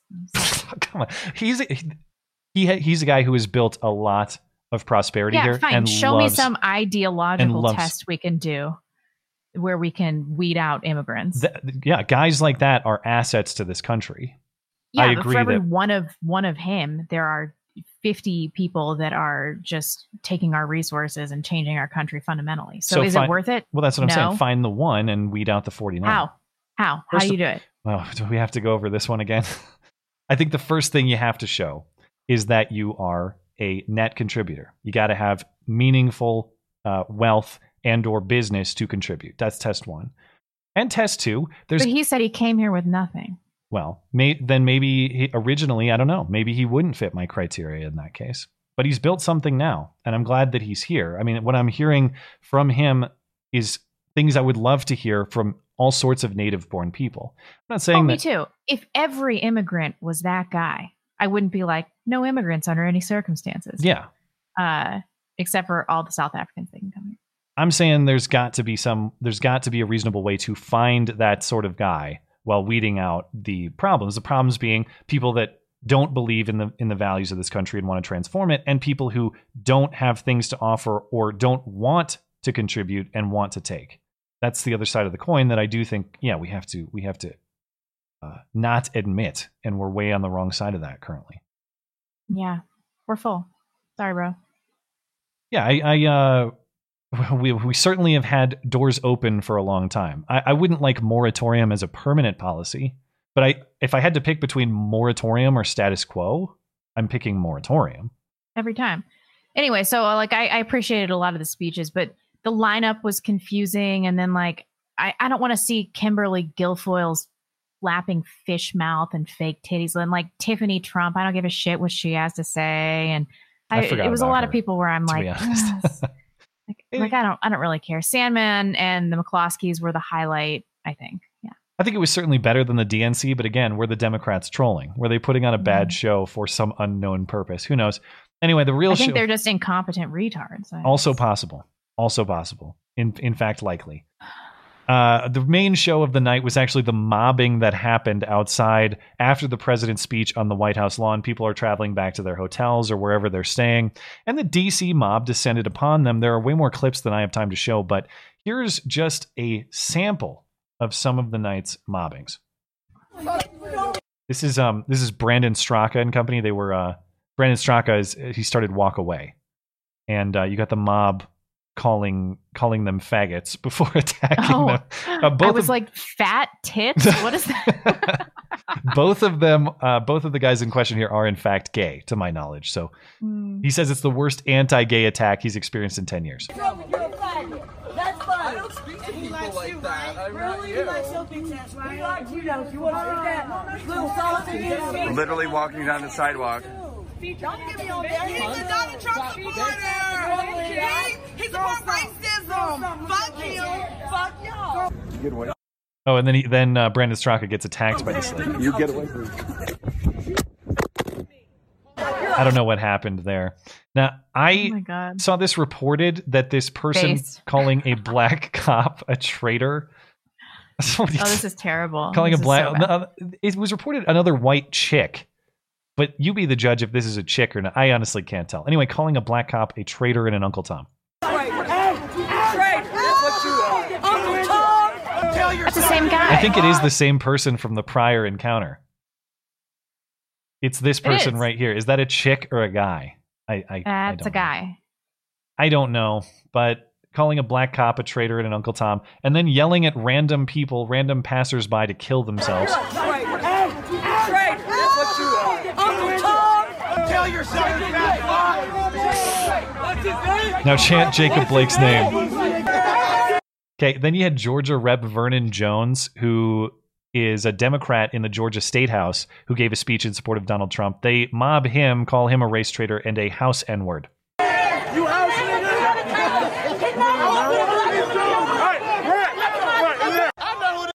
And then, of course, uh, most discussed, Rand Paul and his wife were mobbed, and the mob is telling them to say her name with reference to Breonna Taylor. Say her name. Say her name. Say her name. Yikes. The irony, of course, as was reported this week, uh, Rand Paul introduced the Justice for Breonna Taylor Act in the Senate in June to prohibit no knock warrants. Oh, that was a mistake. Well, I in general I have suspicion about no knock warrants. However, I think we should be if the if the arrest citation against Kenneth Walker in the Breonna Taylor case is accurate, this was not in practice a no knock warrant. Although I do share his suspicion of no knock warrants, but any obviously he's not going to get credit for the mob from or for that particular gesture. Now, uh, the politics of the RNC might be framed are, are almost certainly framed more by the mob itself than by any of the political speeches that were said on the various stages. Uh, people are getting really sick of this crap. That's one silver lining. People are taking note. They are noticing. It is showing up in polling. It is showing up in focus groups. And how bad is it? Well, it's so bad that Don Lemon has finally noticed, and Don Lemon is now uh, he's done defending the Minneapolis riots and all the lawlessness from the rest of the summer. He's now telling Chris Cuomo that Biden must address the riots because they're politically consequential. Joe Biden may be afraid to do it. I'm not sure. Maybe he won't. Maybe he is. He's got to address it. He's got to come out and talk about it. He's got to come out and tell people when he is the president, Kamala Harris is the vice president, then they will take care of this problem. The rioting has to stop. It's showing up in the polling. Mm-hmm. It's showing up in focus groups. It is the only thing right now that is sticking. What a hypocritical piece of human excrement. he created this political climate that the black community is responding to because they're dumb. And now he's like, oh, no, no, no, back it off because it's hurting us politically. like, fuck you, dude. Well- Fuck you. Maybe slightly overbroad there, but I understand what you're. I, I and white leftists too. I mean, something else that's good about this is that we're we're able to see the the weird situation that we're in, where a white pat looking tranny can call a black congressman a house n word. It's Yeah. like what what what fucking world am I in right now? a bizarre one. Uh, and to your point, uh, yeah, the, it, it's not the inherent moral wrong with the rioting that he's speaking to. He doesn't even mention that it's morally wrong. The whole consideration is well, it's bad for it's bad optics. It looks bad. it might make us lose the election. So now it's bad. Now Biden has to talk about it. Biden doesn't have to talk about it because it's inherently morally wrong, no matter who does it, from what perspective. Biden has to talk about it because we might lose. This is insane. What about what about people that are affected by these things? Yeah. Don Lemon he doesn't, doesn't even shit. talk about how people have been killed. No, and I think the body count of the riots is something like 30 now. This is just crazy. Yeah. This is crazy. This is the flashpoint that we have reached critical mass here. Like we're going to be talking about some new execution style murder every single week. I Uh, and then it's going to be worse after the election. well, yeah, that's the thing. Even if even if this does calm down for a second, the idea that the election's going to happen, everyone's going to go, "Oh, okay, well, we decided. Uh, okay, moving on and aiming for a prosperous future." That ain't going to happen. It ain't going to happen. And that wasn't even the worst CNN propaganda of the week, really. CNN took all sorts of flack for uh, running the Chiron quote fiery but mostly peaceful protests about Kenosha with an actual fire burning behind the reporter. What you're seeing behind me is one of multiple locations that have been burning in Kenosha, Wisconsin over the course of the night. A second night since Jacob Blake was seen shot in the back seven times by a police officer. And what you are seeing now, these images came and come in stark contrast to what we saw over the course of the daytime hours in Kenosha and into the early evening, which were largely peaceful demonstrations in the face of law enforcement. it's Thank like you. reach levels of comedy I didn't even expect. What did Tucker say? He was talking about the um the theft from the Target uh, and he from Target in Minneapolis, and he's called it a uh, a complimentary retail experience. yeah, we'll go with that. Mm. But anecdotally and statistically, uh, to Don Lemon's point, doesn't make it morally right, but as a factual matter, Don is right about the riots being noticed by American voters. And we know that both statistically and anecdotally. Um, during the RNC this week, C SPAN phone lines took frequent calls from who turned out to be former Democrats now saying they support Trump. Here's a sampling of those calls.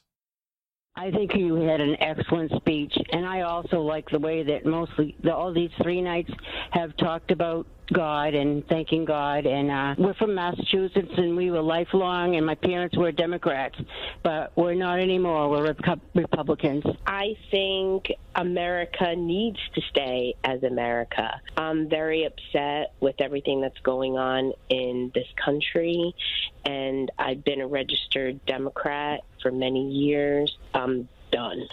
I'm ready. I need a change. I've been a New Yorker for over 20 years, and I am so tired of the crime here. I am tired of what's going on face. here. In 2016, I supported Hillary Clinton. We don't need big government. The Democrats seem to be fighting for corporations and more money for themselves. God bless Donald Trump.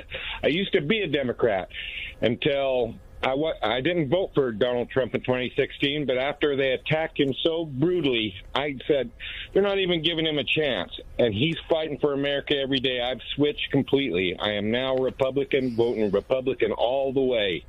No more Democrat for me. I don't know. I mean, I think a lot of these are probably uh, just Republicans posing as Democrats. Could be. That said, I also take note of the states that that were um, featured there. It was Massachusetts, New York, and Oregon. I'm assuming they're being truthful. I mean, those, those are conversions in. I don't think Blue this, states. this late in the game we're gonna get we're gonna get too many converts. People are too resolute about their political position, and it's too late to admit that you're wrong, which is way hard for people anyway. Hmm. Well, whatever's going on, there were so many of them that C-SPAN had to actually change their format. They had a Democrat and Republican line. They switched it to Trump supporting and Biden supporting lines because of how frequent this was this was happening. So that's again, that's anecdotal. You know, take it with a grain of salt, but it but it is happening. If this is if this is a phenomenon, though, I don't think it's people. I I don't know if these people have a lot of self awareness. I don't think it's that they're realizing that they need to move from the left to the right. Maybe they're just realizing that all of this two party system is a farce, and we don't really have any political power as citizens anyway. I- the powers that be want blood to be running in the streets right now. They want everybody to be fighting. And that's what we're doing. It doesn't matter if Trump or Biden gets elected because nothing is going to change anyway. Well, I do think the circumstances are such that uh, either way, in a strange way, I think in the immediate term, electing Biden might actually be safer. Not that I endorse it, but I don't think that I think it will Yeah. quell their rioting for a second. And I don't think Yeah. that generally conservative people with families and jobs and things to do are going to go out and cause the same chaos that we're seeing right now. That said, Of course not. But Trump's going to win in a landslide. could be, but either way, I don't have hope that this sort of BS that's being normalized right now is going away anytime soon. Yeah. Um, on the uh, on the data front, we don't have a lot of polling post convention, obviously, but we do have a little bit. So this reported by the Hill uh, on a the latest morning consult poll. The latest round was conducted on Friday. Fifty percent of respondents supported Biden. Forty four percent supported Trump. Seven percent undecided. Uh, that margin, the reason I mention it is because it's narrowed in the same poll. Uh, the same poll was last conducted prior to, uh, or, or actually after the DNC. So it's it's uh, shifted two points in that same poll in favor of Trump after the RNC. Biden saw no shift at the DNC. Take it for what you will. It's it's Yeah, really. one- Imagine believing polls in, in 2020. It's well, like, specifically national polls. You know, I I mean, the worthless. national poll does not matter. Uh, national polling does not matter. So draw your own conclusions on that. This morning consult poll is roughly aligned with Real Clear Politics' uh, national aggregations. Biden's sitting just under 50, Trump just under 43. Um, but yeah, national polling means jack squat. What matters is how it's going to break down in the states. I was looking at um, the three states that were the closest uh, deciders last time around: Michigan, Wisconsin, Pennsylvania. They are they remain statistical toss-ups, and we don't have a lot of current polling from them either. So, no real clear picture on electoral likelihood, but perhaps people Dude. are seeing some of the light. I'm getting ripped so hard in the live chat right now. About what? just being too black pilled. But I just feel like this late in the game, uh, we just have to be moving forward and thinking about how we can uh, live in separate places from these people. Like we're we're not going to be able to coexist. America done toast. it's over. I know you're going to fiddle all the way down, but Yeah. like we're fucking Well, I- screwed. We're screwed. I, I don't think they're mutually exclusive either. I think that you can prepare for the worst while still working to pick up as many available people along the way as possible. That's probably true. That's kind of the yeah. approach that I'm going to take. But I, I don't to to credit you as much as possible. I don't treat the threat lightly. I don't think it's all some joke that. I mean, if I was in a major city, right, I, I'm very concerned living in a place that is much safer than any of these cities. And if I was living in one of these cities right now, I'd be taking the risk very seriously. Yeah, definitely. And there are some positives to living in a, a collapse situation like this. Like, we don't have to live our entire lives like the fall of Rome lasted, I mean, how many hundreds of years? Hmm. I would rather live in a through a civilizational collapse and be there to start building something new than just knowing that like my children's lives are going to be worse than my life and their children's lives are going to be worse than their lives. Like, no, if this happens quickly, fine. It's going to be really hard for a little while, and maybe we can build something that we can fortify and uh, actually protect this time. Like, Vote maybe we can build something better. Vote accelerationist.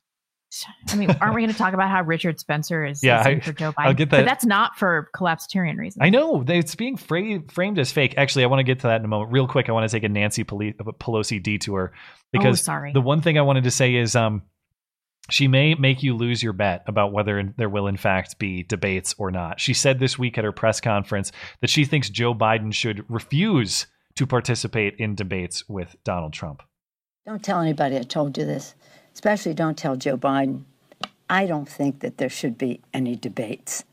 I do not think that the President of the United States has comported himself in a way that anybody should, and that has any association with truth, evidence, data, and facts. I wouldn't legitimize a conversation with him, nor a debate in terms of the presidency of the United States. Uh, oh my God. The only per- the only people you'd be delegitimizing by doing that is the American people. What she's telling you is you're too stupid. even if you grant the premise that Trump lies. Yeah. And yes, he does. Biden also lies. Politicians lie. Newsflash. She's telling you you're too dumb to navigate those lies for yourself. That she and all of her powers that be should just hand down the truth to you and you should vote accordingly. Okay. Thanks, lady. Well, yeah, Americans are proving themselves pretty dumb, though. This is probably what most people on the left at least want. But the real reason, at least the ones that will choose to admit it to themselves and to others, is that they don't want to reveal Joe's very obvious dementia. Yeah. Super obvious. He can barely get through like planned statements. Can you imagine how bad he would be slaughtered? I can't wait. The, the slaughtered. the first debate isn't scheduled till the end of September, so we're still like a month away. If it no, happens. dude, I think my mom's right. Damn it, I'm gonna lose. a bunch of Maybe. money, but Uh, Nancy Pelosi also uh, said that Republicans are the enemies of the state on MSNBC this week. We take an oath to protect and defend the Constitution from all enemies, foreign and domestic. And sadly, the domestic enemies to our voting system and Wow. our honoring our Constitution uh, are- are right at 1600 Pennsylvania Avenue with their allies in the Congress of the United States, enemies of the state. That is rich coming from her, saggy tits McGee over I here. love when she plays constitutionalist very selectively. yeah, really, like she cares. Do the Second Amendment. Do the Tenth Amendment, please. I would love Yeah. to hear your lesson.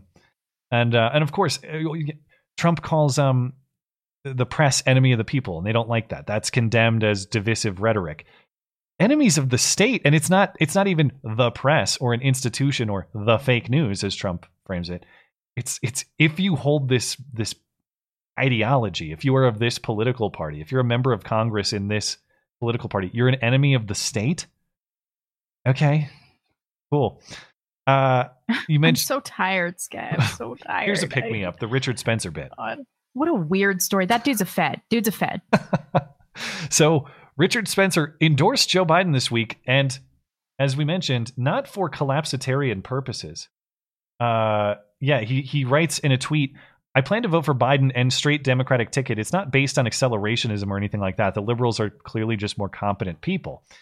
Okay, whatever. I mean, uh, I it's I'm I don't necessarily I'm not an expert on Richard Spencer's thinking. I'll allow him to speak for himself. I don't really care what Richard Spencer thinks about the election or who he plans to vote for, but I do care about consistency in demanding condemnation of those with whom he associates or those he endorses. And you got two narratives from the left coming out of this one, which, again, as far as I can tell, is an unironic and sincere endorsement of Joe Biden. This I'm on Team Joe picture was meme infamy this week. The first narrative is he's trolling, he's not serious. This in Tablet maybe. Magazine. Maybe. Judge for yourself, but the claim is in reality, Spencer and other white supremacists have a long history of purposely adopting their opponents' causes and pretending to back them in order to undermine them. Maybe, but my skepticism on that is for months or years, Richard Spencer has been vocally critical of Trump. I don't think that he's faking his sincere. I don't think he's faking opposition to Trump. He's talking about it all the time and never breaks And he's character. always been a socialist. Always. Yeah, you can go back. Yeah, you can go back and hear him talk about what we need is homogenous communities that take care of each other, as in socialized healthcare, social sa- safety programs, those Right. sorts of things. He, he has sincerely advocated all that sort of stuff. So maybe uh, the other piece of the narrative is that um, Biden did swiftly and soundly reject and disavow. But the trouble is, he didn't. The candidate has said nothing on this. It's the the disavowal is from a campaign spokesman writing a tweet saying that Richard Spencer's support is 10,000% unwelcome. And again, I don't care, but I do know that if the shoe were on the other foot and Richard Spencer endorsed Trump enthusiastically, that a tweet from a campaign spokesman from Trump would not be sufficient. He'd be hounded with questions and forced to answer them repeatedly. Not Joe Biden, though. I mean, I will say this is great for the right. The Richard Spencer endorsement, how so? Maybe he's just his his reputation is so thrash and he's such like a toxic member of of the right wing community that he's just fallen on the sword. Maybe. everybody. I don't know. Maybe they're right that there's some ulterior motive or there's more than meets the eye. I am inclined to just take him at his word. I don't think he's being tricky here. I think he's serious. I don't know. But- I used to think that he had some valuable things to say, and then I just over the years I've been like, "What are what are you fucking talking about?" And then with this coronavirus thing, he was like, "Just everybody needs to realize just how dangerous this is, and like wear your mask." And I'm totally gonna get a vaccine. I'm like, okay, that's moronic. I like how everything Richard Spencer said, and with the coronavirus thing is what made me go like, "Whoa, whoa, whoa, whoa, whoa." Well, it's a good segue because the corona narrative is taking more damage. Yeah. And I say, if you feel like you're not hearing that much about coronavirus and it's all riots all the time, well, again, that's because coronavirus continues to decline nationally. You have cases returning down to a level they were at earlier in the summer, uh, continuing a trend of decline. You have deaths down back where they were on a rolling average basis at the start of June. And you're seeing a continued, albeit slow decline. It's not drastic, but it is tailing off in the death count nationally. And of course, the hot spots of Texas and Florida have seen their case counts drastically drop lately. You can expect that death counts will reduce there. They already have been, but they're going to continue to drop weeks from now because that's a lagging indicator. So, undoubtedly, the ma- the narrative is still going to be, "Hey, look at the great job we've done with masks." We must continue to wear masks. Which, if the cases then go up, then the narrative is we're not doing a good enough job with masks. We have to mask up everybody. You're going to see that continue, but quietly, the the news this week is a CDC data release, and the headline here that 94% of COVID 19 deaths had underlying medical conditions.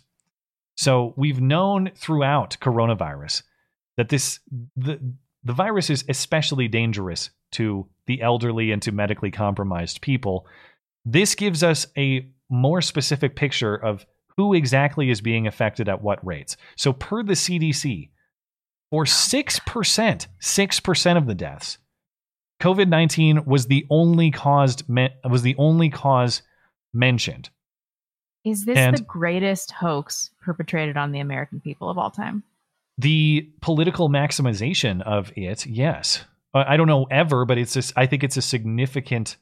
I think we've been duped and conned out of our rights in a million different ways.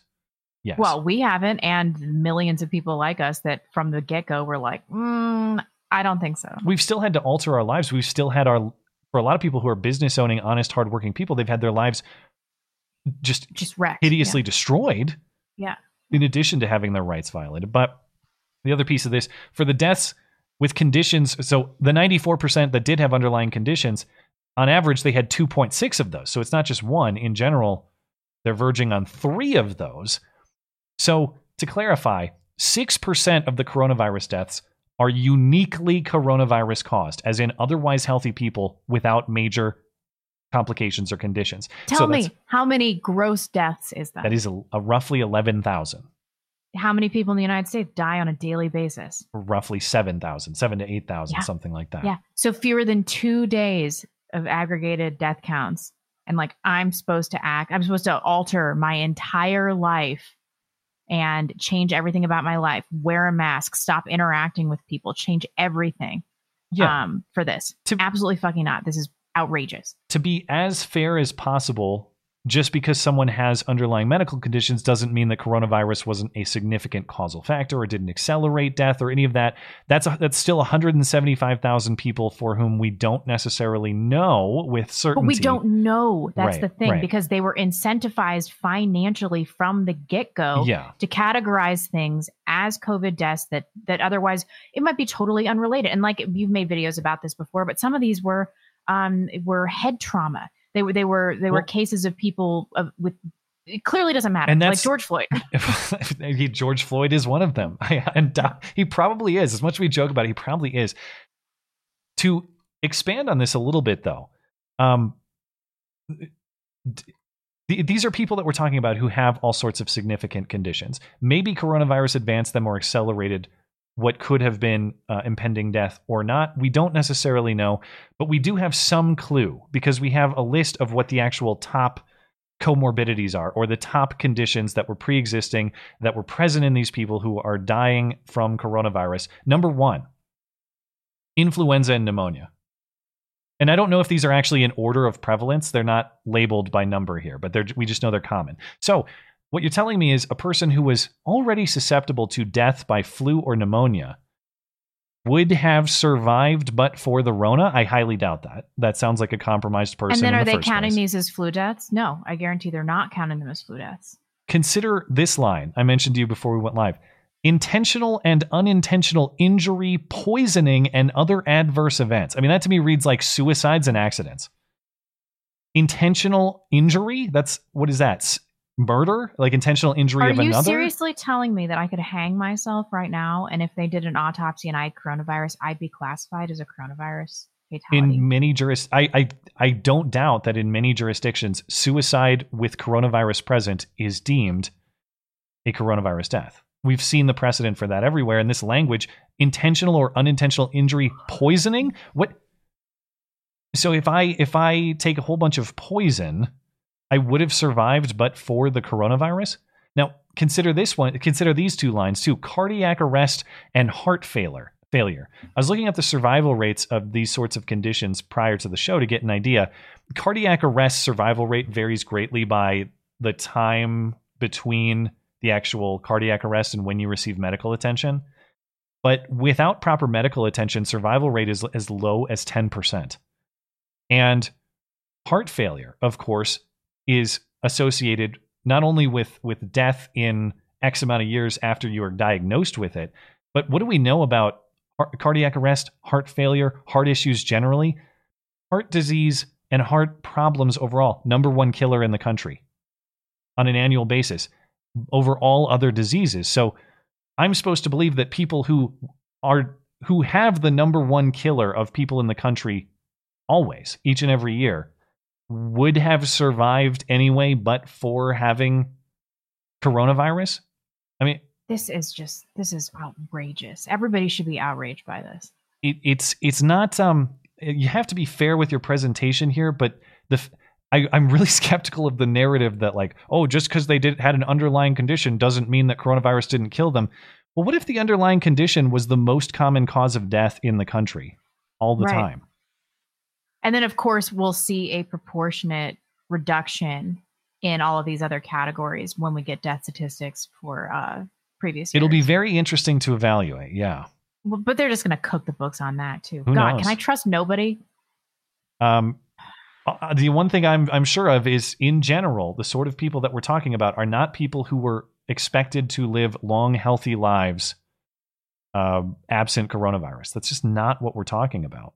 And I, I that's not. I know you can counter with the anecdotes of look. This 15 year old who is healthy died of coronavirus. I know. And it happens with the flu also. And it happens with other viruses and, and crazy bacteria and freak incidents as well. But that is what we're talking about when we're talking about a young, healthy person dying of coronavirus. That is a freak incident. I think people under 20, there's still like less than a, fewer than 100 of those people who have died of coronavirus in, in the country throughout this entire. More people Pandemic. are killed by lightning strikes, by shark bites, by vending machines falling on them. Do we worry about any of that shit? No. Living uh, means that there's going to be some risk of death. I don't know what it is about our society. Maybe it's because we're so secular, but I swear to God, boomers especially think that they're just never going to die, that they're just going to live forever. Irrational fear of death, I think, is a very uh, bad thing to have, just personally and society wide. Uh, I think that if you have an irrational fear of death, you actually compromise your life. You live in fear. You don't live each day to the fullest. If you live as though you're going to die tomorrow, you actually end up living a very high effort, generally successful life. If you live as though you're trying to preserve a hundred years of life at all other costs, guess what you don't do? Inclu- including quality of life. you don't take risks and you don't do anything. And then you look back and you haven't really done much with your life and you wonder, was 100 years of nothing worth more than 10, 20, 30 of high quality? Yeah. Yeah. Yeah. What about quality of life? What about um seeing your friends and everything like that? So my friend the other day had a baby shower. Nobody was wearing a mask. Everybody had their kids. It was awesome. And when I left, she kissed me on the cheek. And it was like my instinct was still, and I'm totally based about it. My instinct was still to recoil. Mine would be that because I hate that sort of thing. But now these oh, no, days, it was so sweet. now these it was days like I a like sweet that gesture. Yeah. Yeah. But but still, I like I am a person who is aware of what is going on. I'm still obviously internalizing some of this coronavirus horse shit. Hmm. So imagine the average person that um actually believes this stuff. Well, I- how much they're affected by it psychologically. Oh yeah, I, I don't doubt it. Uh, and and we I mentioned we've been duped out of our rights and and treated with uh, differential treatment and told to obey all these arbitrary, silly, constantly changing rules when people who supposedly matter don't have to. We've seen plenty of exhibits of that, but just in case you missed this one this week. We got another uh, when celebrities arrived in New York City for the Video Music Awards. I think they're happening right now or tonight at least. They uh, did not and will not have to quarantine for two weeks per New York City policy, even if they're coming from places on New York's do not travel list, notably California, where a lot of them are coming from. A spokesperson for City Hall, New York City City Hall, says the city will be operating in close coordination with the VMA producers to ensure guidelines are being followed, just not the quarantine policy. Don't worry about that. Okay. Anything else on Corona? I mean, a lot of good is going to come out of Corona. Primarily, that Hollywood is uh, going to be totally destroyed. good good luck on that one. But I feel bad for Um, the popcorn kid at my uh, you know my movie theater in town here. Yeah, totally. I mean, and it's it's hastening the collapse, which whether or not people want to admit it, it's a good thing. Nobody wants to live in a in a dying country. Well, I have a quick hoax hate submission, and then we'll call it a show.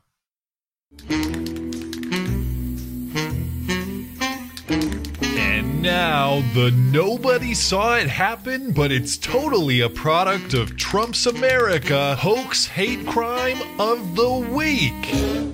Ah, shit, it's backwards. you think they'll notice? Got to get all these screenshots loaded into my system because I forgot to put them in there. You may be looking at the story on your screen and thinking, well, what is he doing? That's the same story that we saw last week. And you would be correct. Difference is, we have an update on the story. In case you missed last week's show or you need a refresher, we covered the story of a family in Waukesha, Wisconsin, who claimed their Biden sign and rainbow flag, as you can see here in the picture, had been burned outside their residence.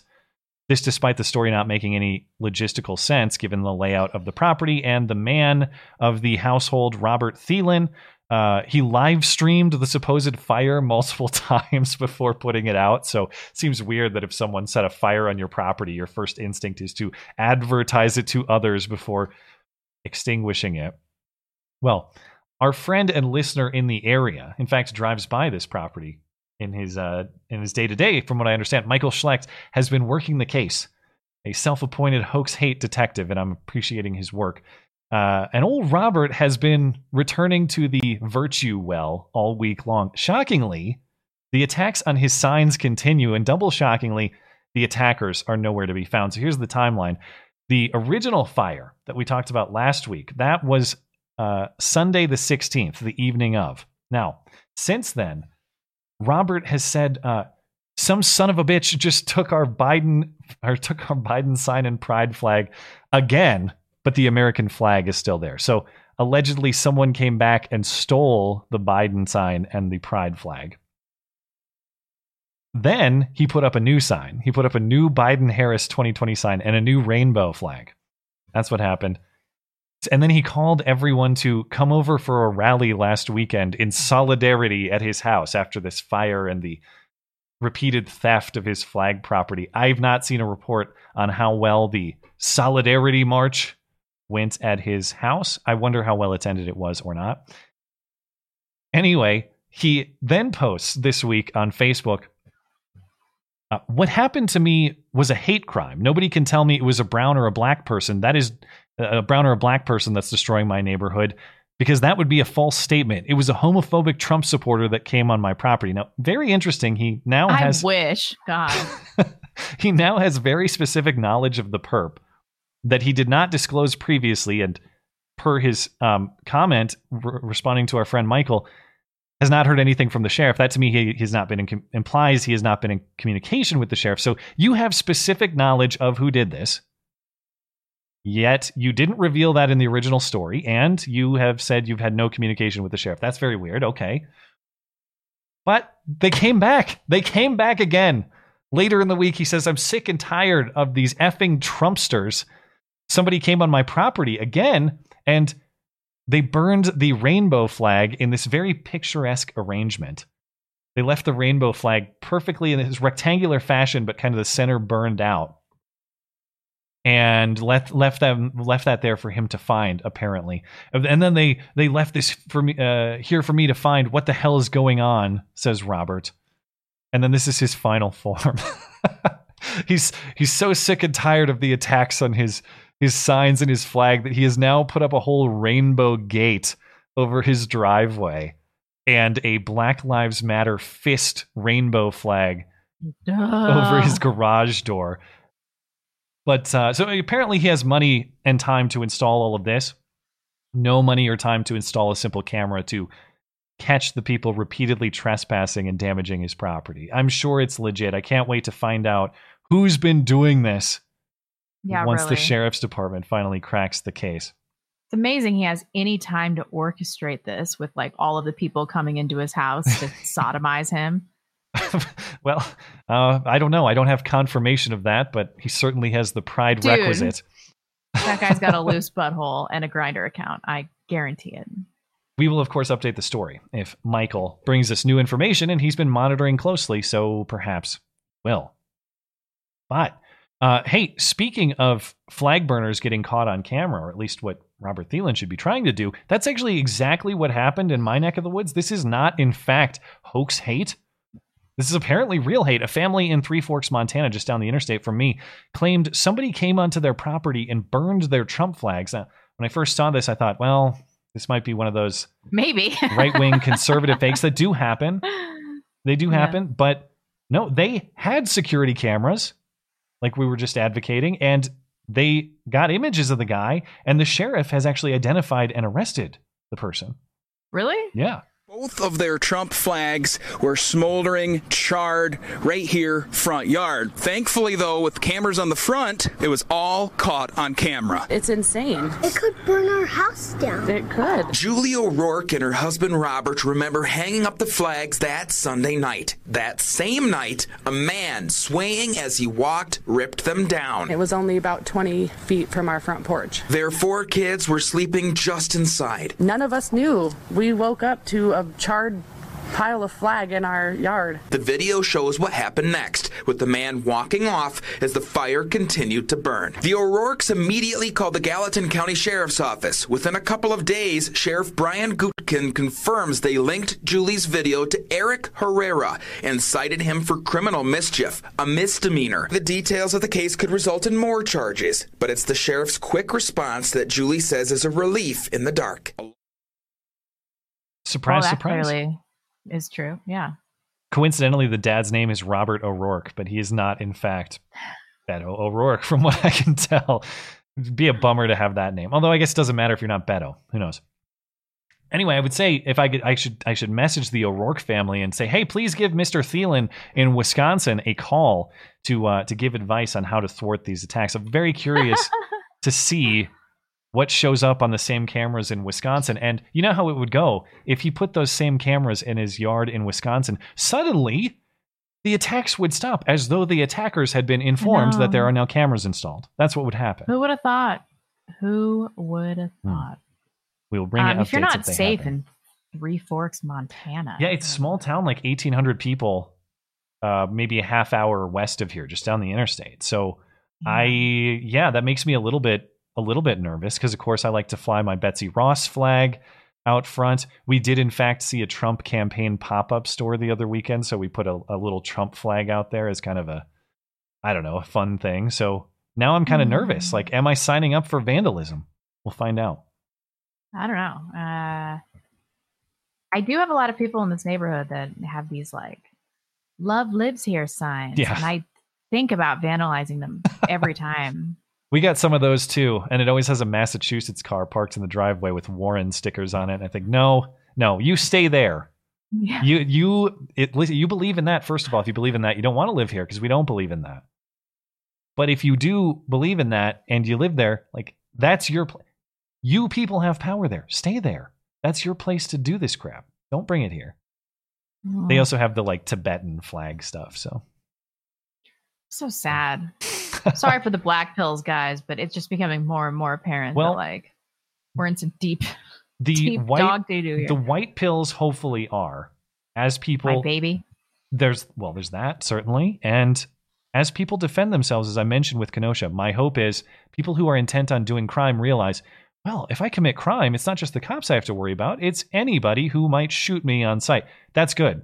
That's the that's the way this was designed to run. You should not be able to have free reign to commit crime against people with impunity and the sooner people have rational fear of victimizing others, the the better the better it'll be. The more the more we'll be on the path to um, Exactly. to what is what is proper and just and all those good things.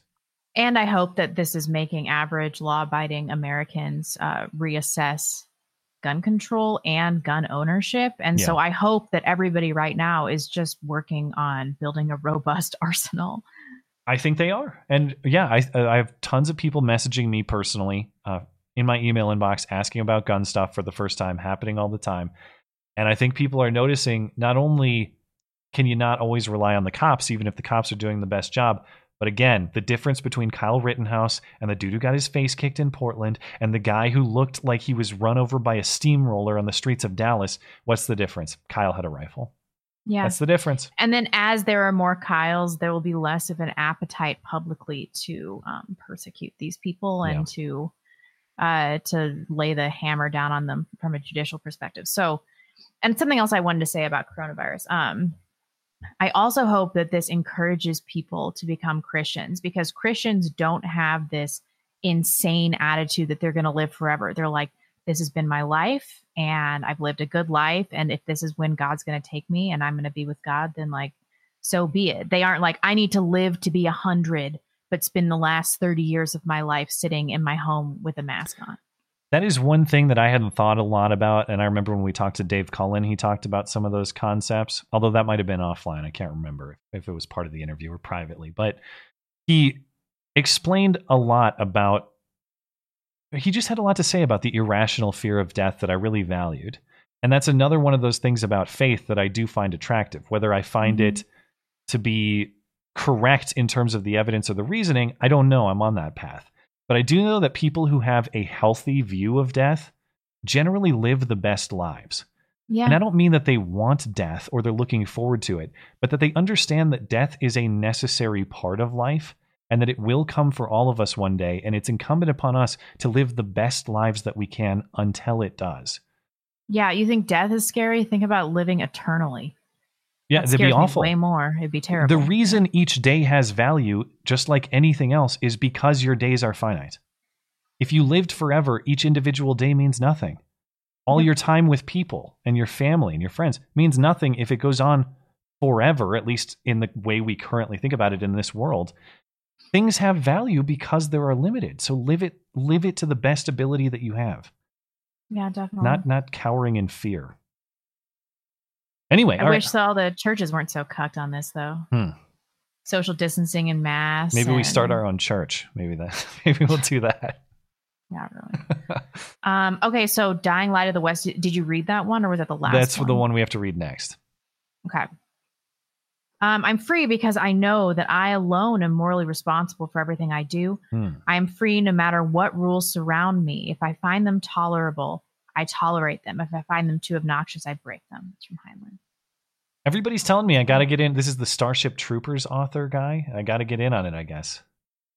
Yep. Boogeyman 917. All right, here you go, you low down money grabber. Seriously, though, thanks for all you cheers. Thank you so much. Thank you, man.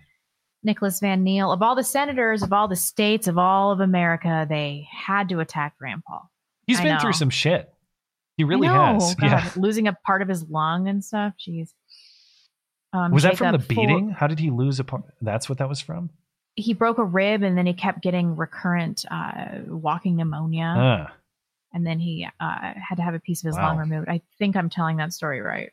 I hope I am. Um, Jacob, for Wojcicki, I consider that the anti Semitic press was unworthy of a great people. Events in the Middle Ages came into my mind. I should not like to see them repeated from some book, page 50. This- I don't know That's Susan of Bates. what it is Susan Bate, but I'm almost positive that got past the algorithm. So well done. Um, Kyle Guy 88 says Robert Barnes said the that insurance companies, if a riot is declared, do not cover damages and align it with an act of God. What? I could believe that. I don't know how this plays out, but I really hate the insurance defense because even if they're fully compensated, it's still a crime. Okay. They, I know. And And, it- who knows what th- uh, they lost of sentimental value that are not. Uh, it's not replaceable. There's that. Yeah, there's there's all sorts of factors. It doesn't mean that the crime itself is justified. If you kill a person with a life insurance policy, there's still a crime committed, okay? And not to mention the fact that what happens even if the insurance payout does happen, cost of insurance goes up for everyone in the neighborhood. That's additional theft, effectively. There's no moral justification built around insurance coverage. Phil Robinson, happy birthday to my 3D Korean waifu, Kira, South Korean number one. She brings great honor to her family, her profession, and to immigrants who hate those of a certain CCP persuasion. uh, number two, Asians. Well done. Uh, Eric. K. My daughter's about to turn two. I'm not married to the mom, but we live together and love each other. I don't want to marry because I don't think the state should have any involvement in my relationships. Am I right or degenerate? I mean, I think you're a degenerate for sure. Well, I I would clarify. Are you you're saying you don't care what the state's view of it is? I mean, I don't either. I'm not marrying to have an uh, I'm not marrying to have a relationship that is approved or not by the state. I, so I, I personally don't care uh, whether you have the state certificate or not. But I think that in general, not everybody, but in general, I think most people are happy with committed relationships that that rear children. I think that's just true. So I would I would hope that you go that way or consider it, but maybe you're one of the rare people who don't. I, I would just need clarification because I, I don't think you would say that like the, the state's recognition of your marriage is what give it gives it meaning. Yeah, that sounds like an excuse because you don't want to uh to man up. I'm not I'm gonna get a lot of flack for that. But um now that I have a child and I'm married, what people don't realize, what men that are like, oh, I I just can't take the risk because my finances blah fucking blah. As soon as a woman has your baby, she is vulnerable and she has sacrificed a lot Mhm. so that she can propagate your genetic material. So in exchange, you need to take a financial risk. Um, as far as the state being involved, it's like this woman has had your child. She has had your daughter, your genetic material. She's gone through a Oh. lot. Her body's gone through a lot. Oh yeah, And I you're I, just living with her. I Find totally. I totally botched the question. Yeah, all right. I so they have a child. The two they have it. I didn't understand They the premise at kid. first. They already have a kid. yeah. Um, I would. It would be my hope that you would aim toward commitment to the mom. Whether whatever the state says, I don't care. Sure. But it, but per, in the best interest of the child, that would be my hope. Yeah, is the direction you go? Yeah. And if you're worried about your financial situation, which I'm not sure that you are because you didn't say that, but that is the argument that I hear the most, then and you're worried that this woman's going to take all of your money, then like what what business did you have having kids with her in the first place? Yeah, that's fair. Um, you have kids, you get married. That's that's what it is. Thank you, Eric. Um, the cartographer, longtime listener, first time funding, you evil free thinkers, been sharing your videos with my coworkers, Matt, and even the lefty leftyish ones. Uh, like your takes.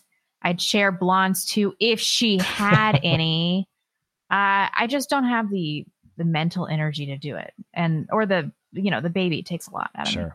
Well, Um, and s- seriously speaking, thanks for sharing my stuff. In the age of Wojcicki, it's it's it's that sort of like word of mouth. Share it with your friends, share it with your family type stuff that that helps out. So I appreciate it. Yeah. Um, Jedi of the Republic. Fascists praise when someone dies in a pro- at a protest in cold blood.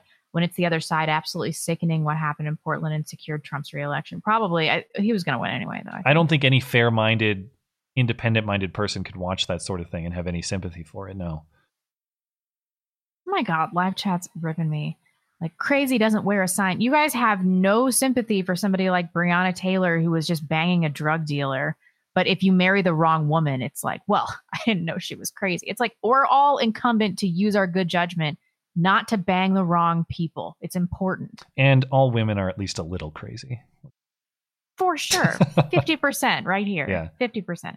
Uh, Richard Enormous. I, yo, my boy Kyle smoked three commies before he could legally smoke. Ayo. True story. Um, Connor says, Matt and Blonde, if you wanted to red pill someone and could get them to read one book, what book would it be? Hmm. I'd also like to hear what the chat suggests. 1984. It's a good take. I guess I would. My I wasn't even thinking like, well, it's debatable whether that's fiction anymore or not. I guess uh, my tendency tends to like I, I tend to read books that are, or I guess my tendency is toward things that are philosophical but not narrative based. And we have a lot of people in the audience who enjoy and that sort of thing. That's why everybody is talking about Heinlein and, and others. They like a narrative based explanation of, of philosophical truths. Um, uh, for me, it, it might depend on the topic. Because if you talk about like economic inequality and even racial inequalities that are economic, I've found like Thomas Sowell stuff to be very simple and easy to understand and very insightful, but that's not necessarily entertaining. So I guess it'd probably have to be the person. Does the person just like a fact based description or they like a story? So, stories are very effective for some people. Yeah, definitely. So definitely if the chat has suggestions, chime in too.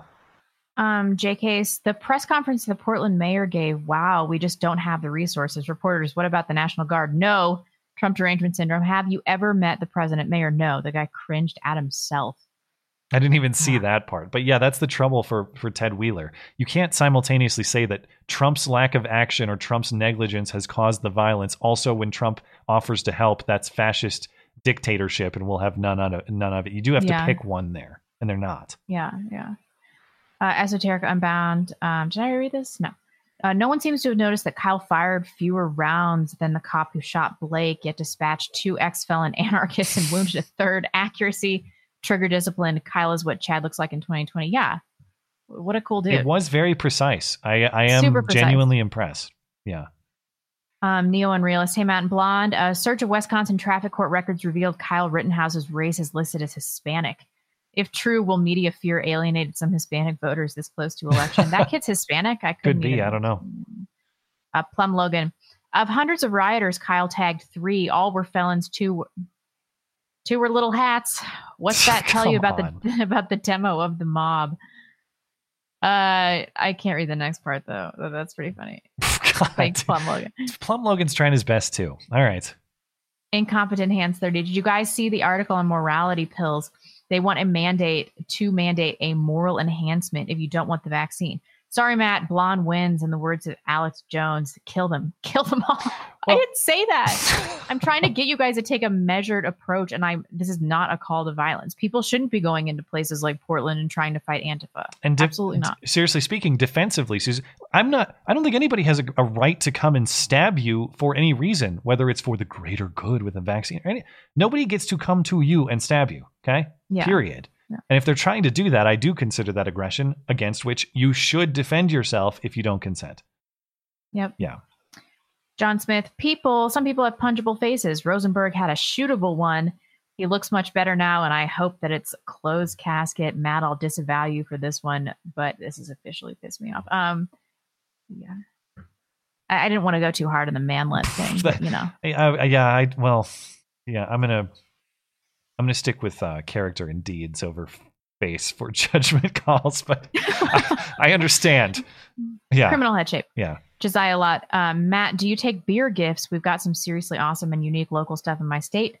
Sun King makes a Scottish ale that is by far my favorite. Uh, sure. Assuming that it's is it legal? Can you? Sh- I know there's some rules about shipping alcohol across state lines. Is there? Not, are there not rules about there that? are you can't you can't do it. So I would, um, of course, I I would very graciously and gratefully accept. However, I would encourage you to check what the law says about that because I'm not sure that it's Mm. legal. But the uh, PO box is up on the website. um, random sketchiness. You guys need to coordinate with Viva Barnes. You frequently ask legal questions that they discuss just prior to your show. Yeah. Uh, keep up the good work, Blonde. You look awesome tonight. Thank you. We're always asking Laurel, and she's like, "This isn't my area of expertise." Well, that's the thing too. Yeah, I mean, you just because you know one particular uh, lawyers are specialized. There's there aren't really Yeah. lawyers who know every aspect of law. That said, we tend to talk mostly criminal defense type stuff on this show, so people with knowledge in that area would be helpful. I, and I know I got to coordinate with those guys. I've been saying it for weeks. Just busyness, but I I will reach out. They're good dudes. I like them both. Um, Blonde looks fat. I just had a baby. Lay off, all right? Within 10 pounds of my pre pregnancy weight. Dildo swaggins, you fuck. I still like your name, though. uh, Jay Edgar says, I don't live there anymore. It's still my town. I hear you. Brett Fafada says, a word of encouragement from our listener community to Kyle Rittenhouse. We see you, brother. We all see Kyle. Thank you. Clever. Mr. Rich Slow Pitch.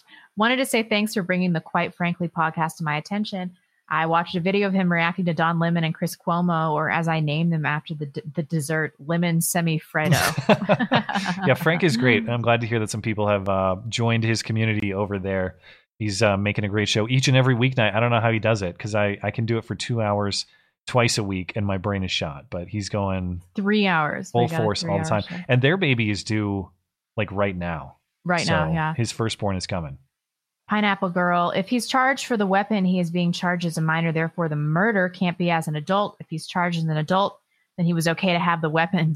Ah, Do they have to have it both ways? Thoughts? That's a good point. Very astute uh, observation. Yes, I think that's yeah. You can't you can't charge him if if he's charged for the gun charge. The premise is he's a minor, so there's got to be some Yeah. leeway on the murder charge.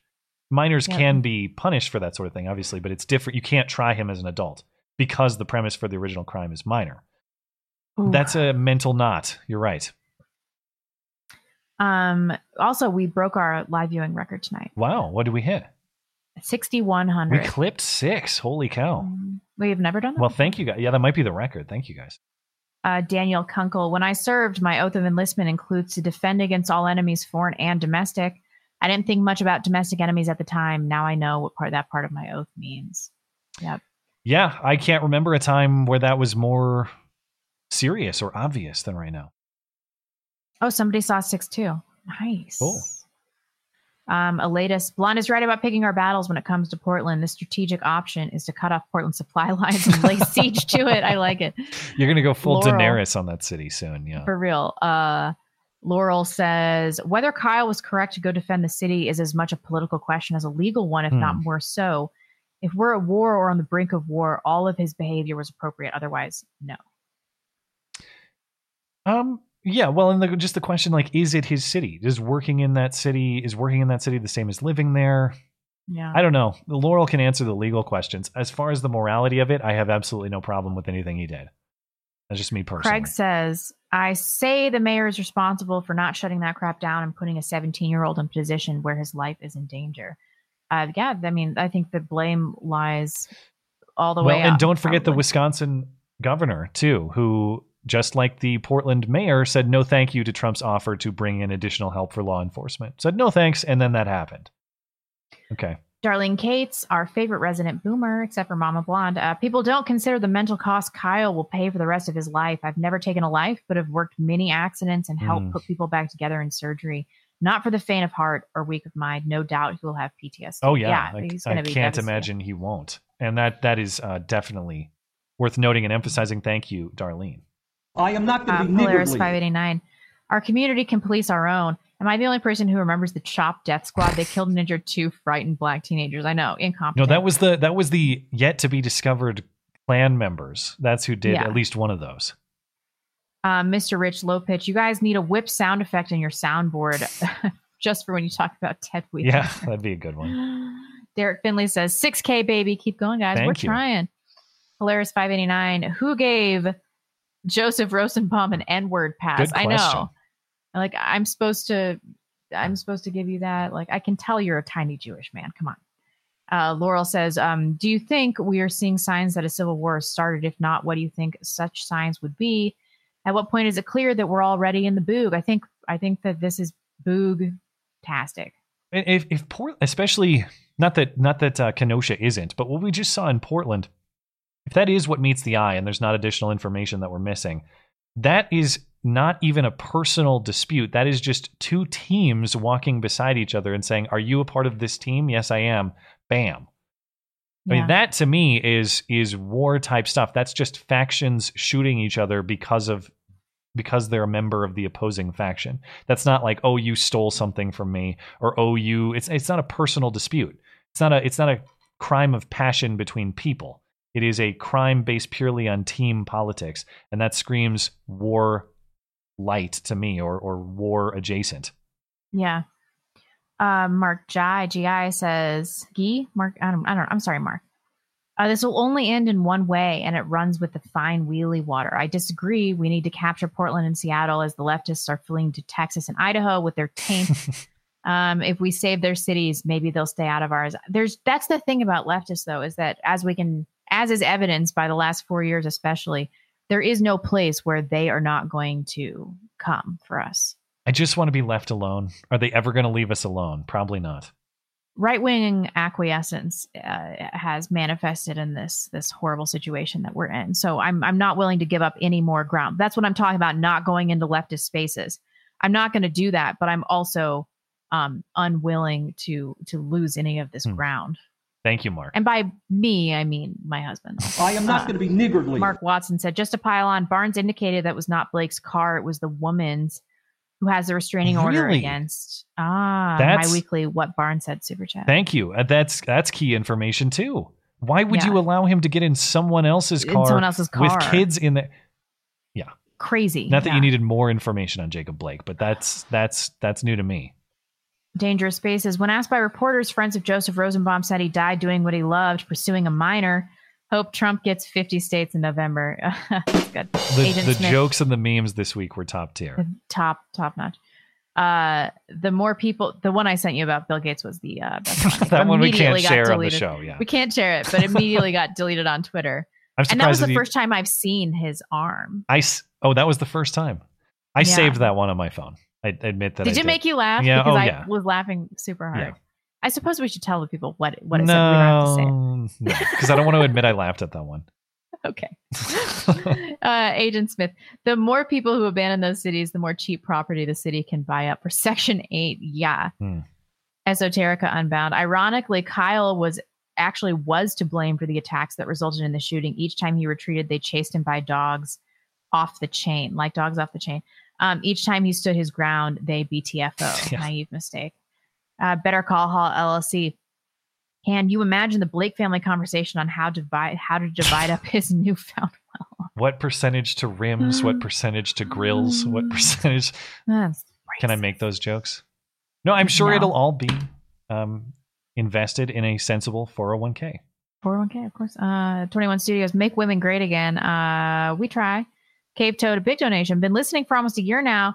Thanks for the sanity and also the link for Kyle's fund. I've been looking ever since I heard go fuck shut his down. Go, it must be shut- maybe you can't say go fund me. For all I know, that's censored.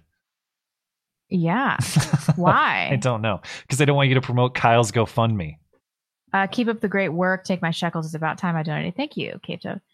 El Jefe. Um, the Packers are converting a tailgate building next to Lambeau Field into a polling station for November's election. Hmm.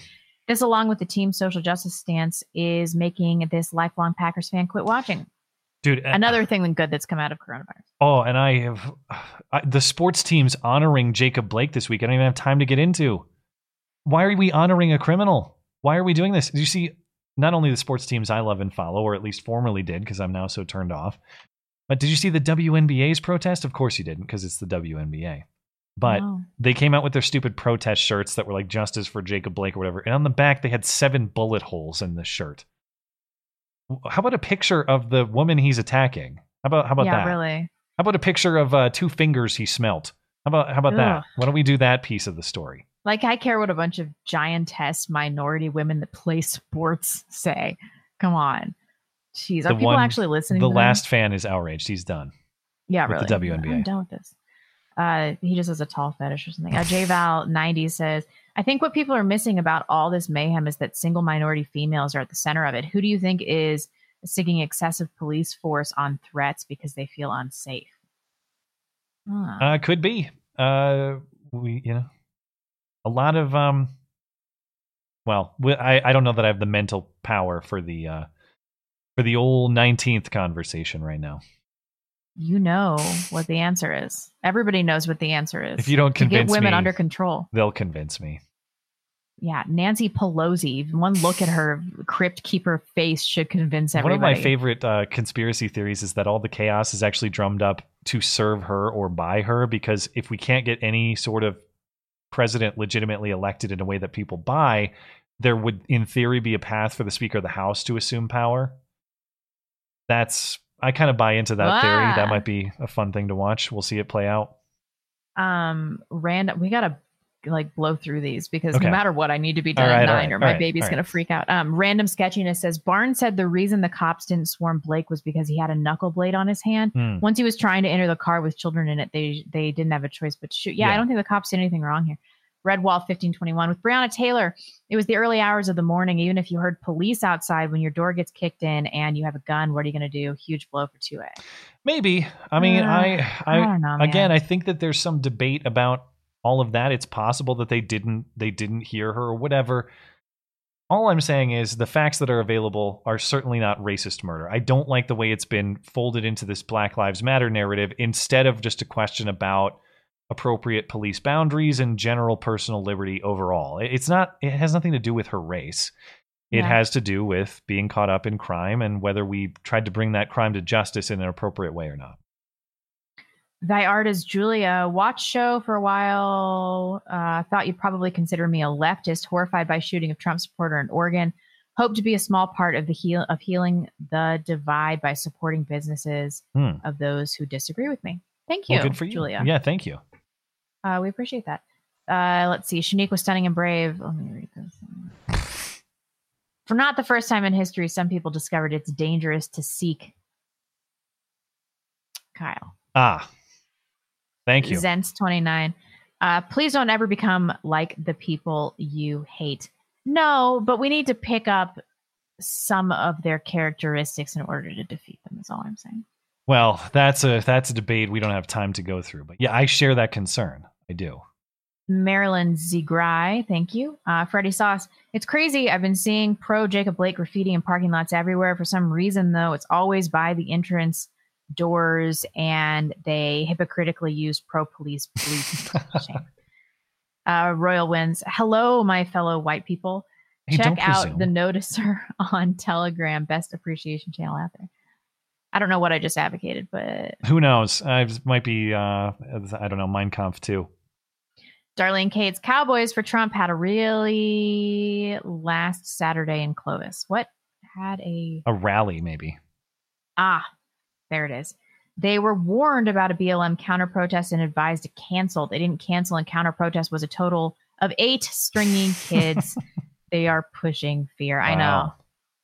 Andrew Kirkbride, victim of that windy uh, B word, Laura here. The storm. Am I retarded? Hurricane, which we didn't have time to talk um, about. By the way, all the best to everybody, not only in uh, Louisiana and Texas with the hurricane and all that, but we we haven't even talked about Iowa either. Iowa got wrecked within the last few weeks as well. So if you're one of those people affected, all the best to you. But not those people in Houston. You guys deserved it. Yeah. Yeah. Uh, had to drive to NOLA for a generator, was going to stay the night, but they are mask Nazis who turn down people in need. You guys are my company on the ride back. Thanks, Andrew. Thanks for tuning Stay in. safe. Good luck. Polaris says, missed last week for my son's birth. Nice. Big media is twisting info and outright lying to instill fear and violence for political reasons. The definition of terrorism. How come they aren't terrorists? That's a great question. Good question. And uh, congrats LA. on the kid. Um, yes. Alejandra Godet says, Should I dump a girl if she claps at movies and also pours the milk before the cereal? Yeah. Love from Yurget. You not only should dump her, but you should um, snuff out the life of, of her with a pillow while she while she sleeps. Defensively. I am not going to be niggardly. And uh, boy, her aggre- she is committing several aggressions there. And I also got to say, Uruguay is the funniest country there is. So thanks for listening in Uruguay. You are gay. Burridge burner, uh, blonde. Nothing probably beats your always gorgeous side braid, but your hair looks great tonight as well. At the risk of being inappropriate, I think I just realized you're officially a MILF now. I do have a baby. Yes. There you go. I am 10 pounds above what I normally weigh, yes. But um, yeah, it's it's a whole thing. Andrew Kirkbride. Addendum, three plus weeks, no electricity, catastrophic failure were the words used. F the commies, by the way. Aaron Molo, I'm not saying that Rona lockdown hysteria led to Boseman missing treatment, which caused his death, but I certainly am thinking. Wow, would that be? we didn't even talk about Would that. that be ironic? Holy cow! Yeah. Long Don John. Here lies Joe Rosenberg. He died doing what he loves, chasing minors. I'm sorry, Dangerous Spaces got to you, We'll give you one too. but we'll give you one. Chris M. I'm all tech inept today as a Southpaw. Welcome to the newest member of the Lefties. Gage, thanks for what you do. Womp womp. Uh, X15 Rogers. Thoughts on Idaho Falls, like as a place, or did something happen there? I think he means as a place to live. I don't know anything about it outside of those migrants peeing on that little girl. I think that was Twin Falls, but similar similar area. I think. Uh, not not far from me either. But Eastern Idaho, I think it's in Eastern Idaho, right? Eastern Idaho is very cool. I like I, I really like Driggs and that area, eastern or western flank of the Tetons, eastern part of Idaho State. Really cool spot. Um, Polaris says, Blonde, two weeks ago, you hit me hard talking about wearing masks to avoid conflict. Last night I went to Lowe's without a mask and no one cared. Perhaps everyone's starting to call BS on Corona. No one will care. No one says anything to me. The only place I've been kicked out of is Target. And I have never worn a mask except for in the hospital. Hmm. I think I've had like three people hassle me out of Uh, dozens and not so dozens of stores entered. Yeah. The Yug Yug. Um, how great is it to hear the Sandy Safe Space? You guys rock. No, you rock. Thank you. Mephisto, a big donation, I think, although I don't know anything about Australian currency. Kyle Rittenhouse is a hero. If someone comes up to me and tries to tell me otherwise, I'll probably lose my shit and attempt to beat down. He is an American. I am not gonna be nigger. I think Uh, uh, Cassandra Fairbanks got punished by Twitter too for praising him as well. Got locked Oh, out of her account, I think, is what I saw prior to the stream. niggardly rich says Careful. That's for Bernie's lips only. Bernie can say it. Why can't I? I don't know. Don't get to watch live off and hear some money for the best podcast on YouTube. We appreciate it. There are people who have been there are teachers I once looked up history of the use of that word. The the ly word. Teachers fired. Yeah, oh yeah. People have been fired over use of the word that means not or the worst that the word that means stingy that sounds like a slur. Morons. Yeah. uh, Robert Franklin, Dave Smith, and Destiny both endorsed right wing death squads uh, stream, in streams this week. Destiny got very spicy. Group up, don't go alone. Acceleration is happening. I would ally with Destiny if it meant. I that, saw- uh, Sorry, I didn't mean to cut you off. oh, I didn't even have a, a finishing thought. If it meant that these people are defeated, I suppose is where you were going. But I, I watched the Sargon breakdown of the Vaush Destiny debate, and boy did that thing, boy did that uh, stream seem like a spectacle. yeah. Yeah, Um, Ben Smith. It, that was the what was the funniest part of the DNC? The Trump 2020 fireworks as the Trumpiest thing ever, or Rand Paul getting "Say Her Name" shouted at him, even though he's the author of the Breonna Yeah. Taylor bill. I know. yeah, that was really bad. Um, let's see. Brother Jethro says the West has now rejected all Ten Commandments. We have people bearing false witness with the beautification of unrepentant um, felons and demonization of people defending themselves. I'm going blind. Um, that does say beautification, right? Yeah, Oh, okay. Woe to those who call evil good and good evil. yeah. He's just talking about our like, is that supposed to say beatify? I don't know. the twisting of our moral compass to where we glorify Yeah. people who are degenerates and criminals and uh, just outright awful people. Yeah.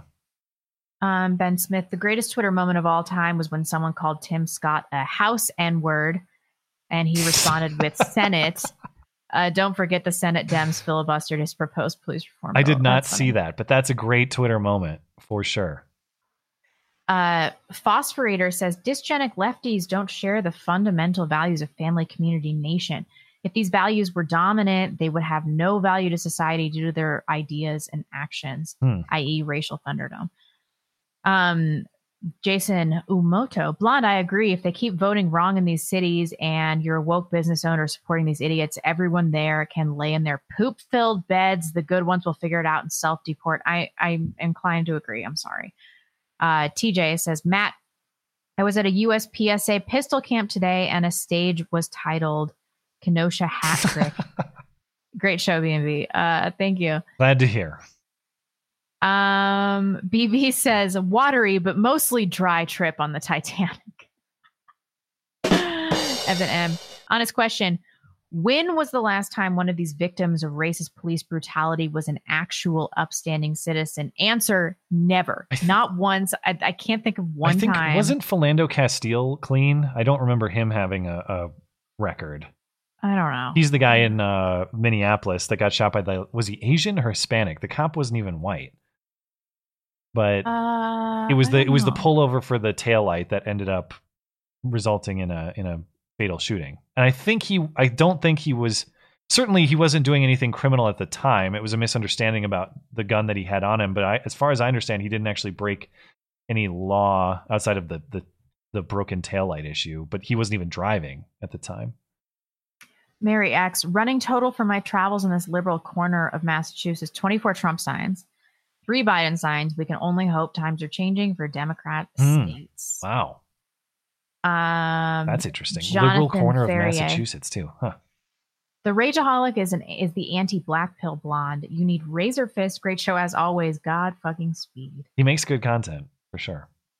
Indeed. Um, 2A education. Blonde, do you want to come on my show and talk about guns and 2A? I have lots of moms and newer gun owner viewers who could use your perspective. I mean, I am barely proficient in firearm usage. So I'm not sure that I'm a super great gun mind. But, you know, if you still want me to come on, all right. Uh, downskated. We're playing Far Cry 5. I hate to say it. I am agreeing with the father and that the world is full of sin and beyond hope of saving. I just wonder how long do we have to build Blonde's mountain compound? I know. Although mountains aren't typically good for growing crops. Yeah, maybe you can have a fallback point up high and grow crops in the valley.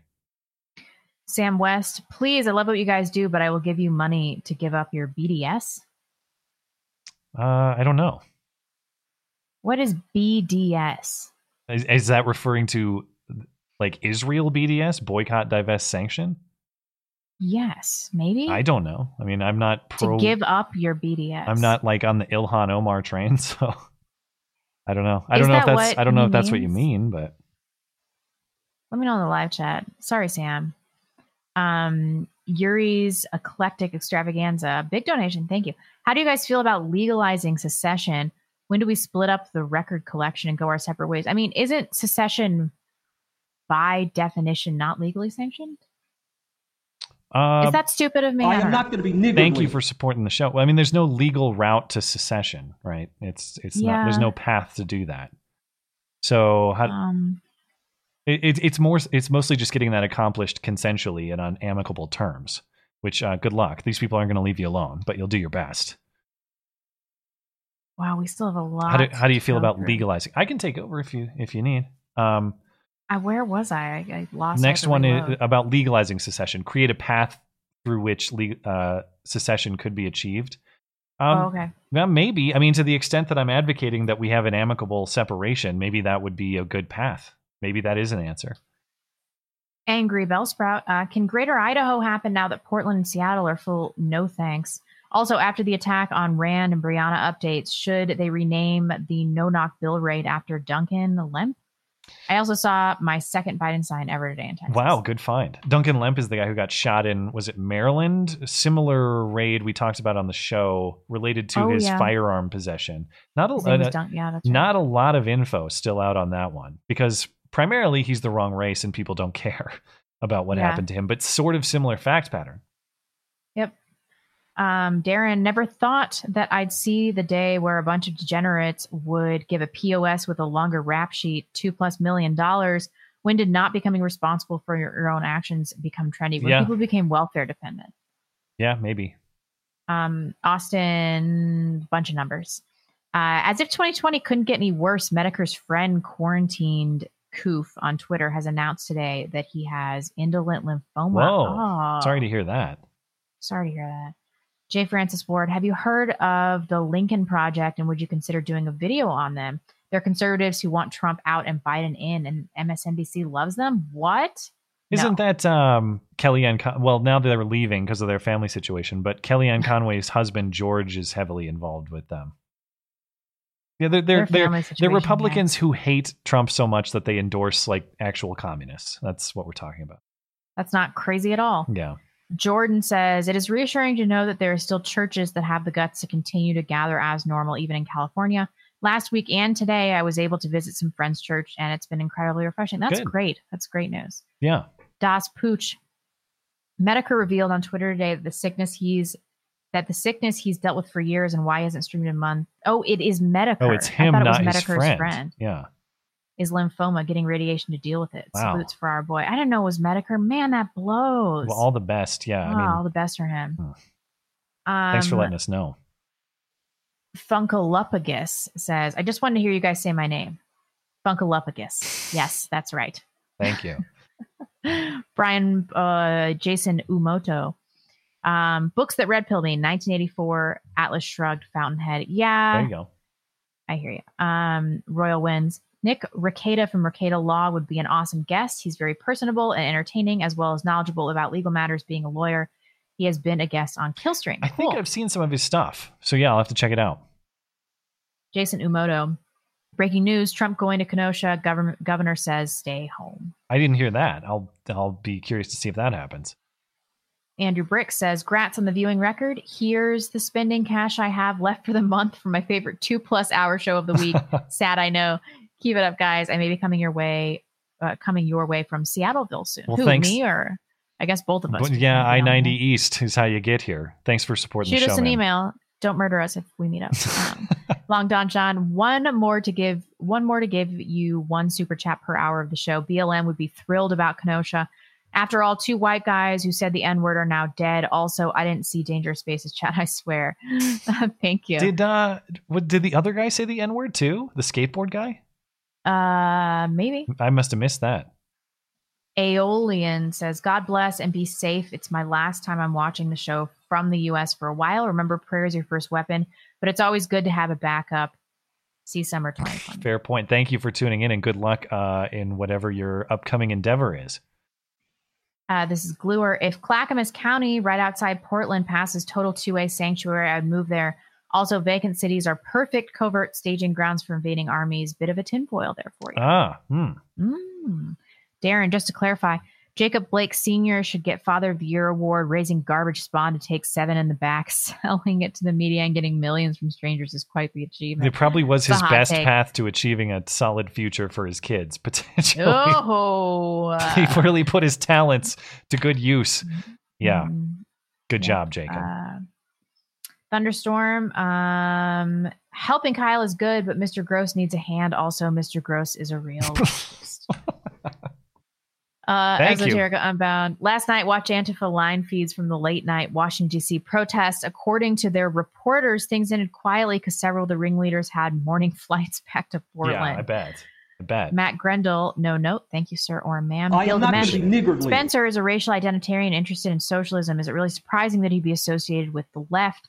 Also, did you guys talk about all the missing kids found in that trailer? WTF? No, we didn't talk about it, but damn. That and did you see How the, is that not the number one story? There's that story, and did you see um the guy like trying to rape chicks on the New York City subway? Uh, yeah.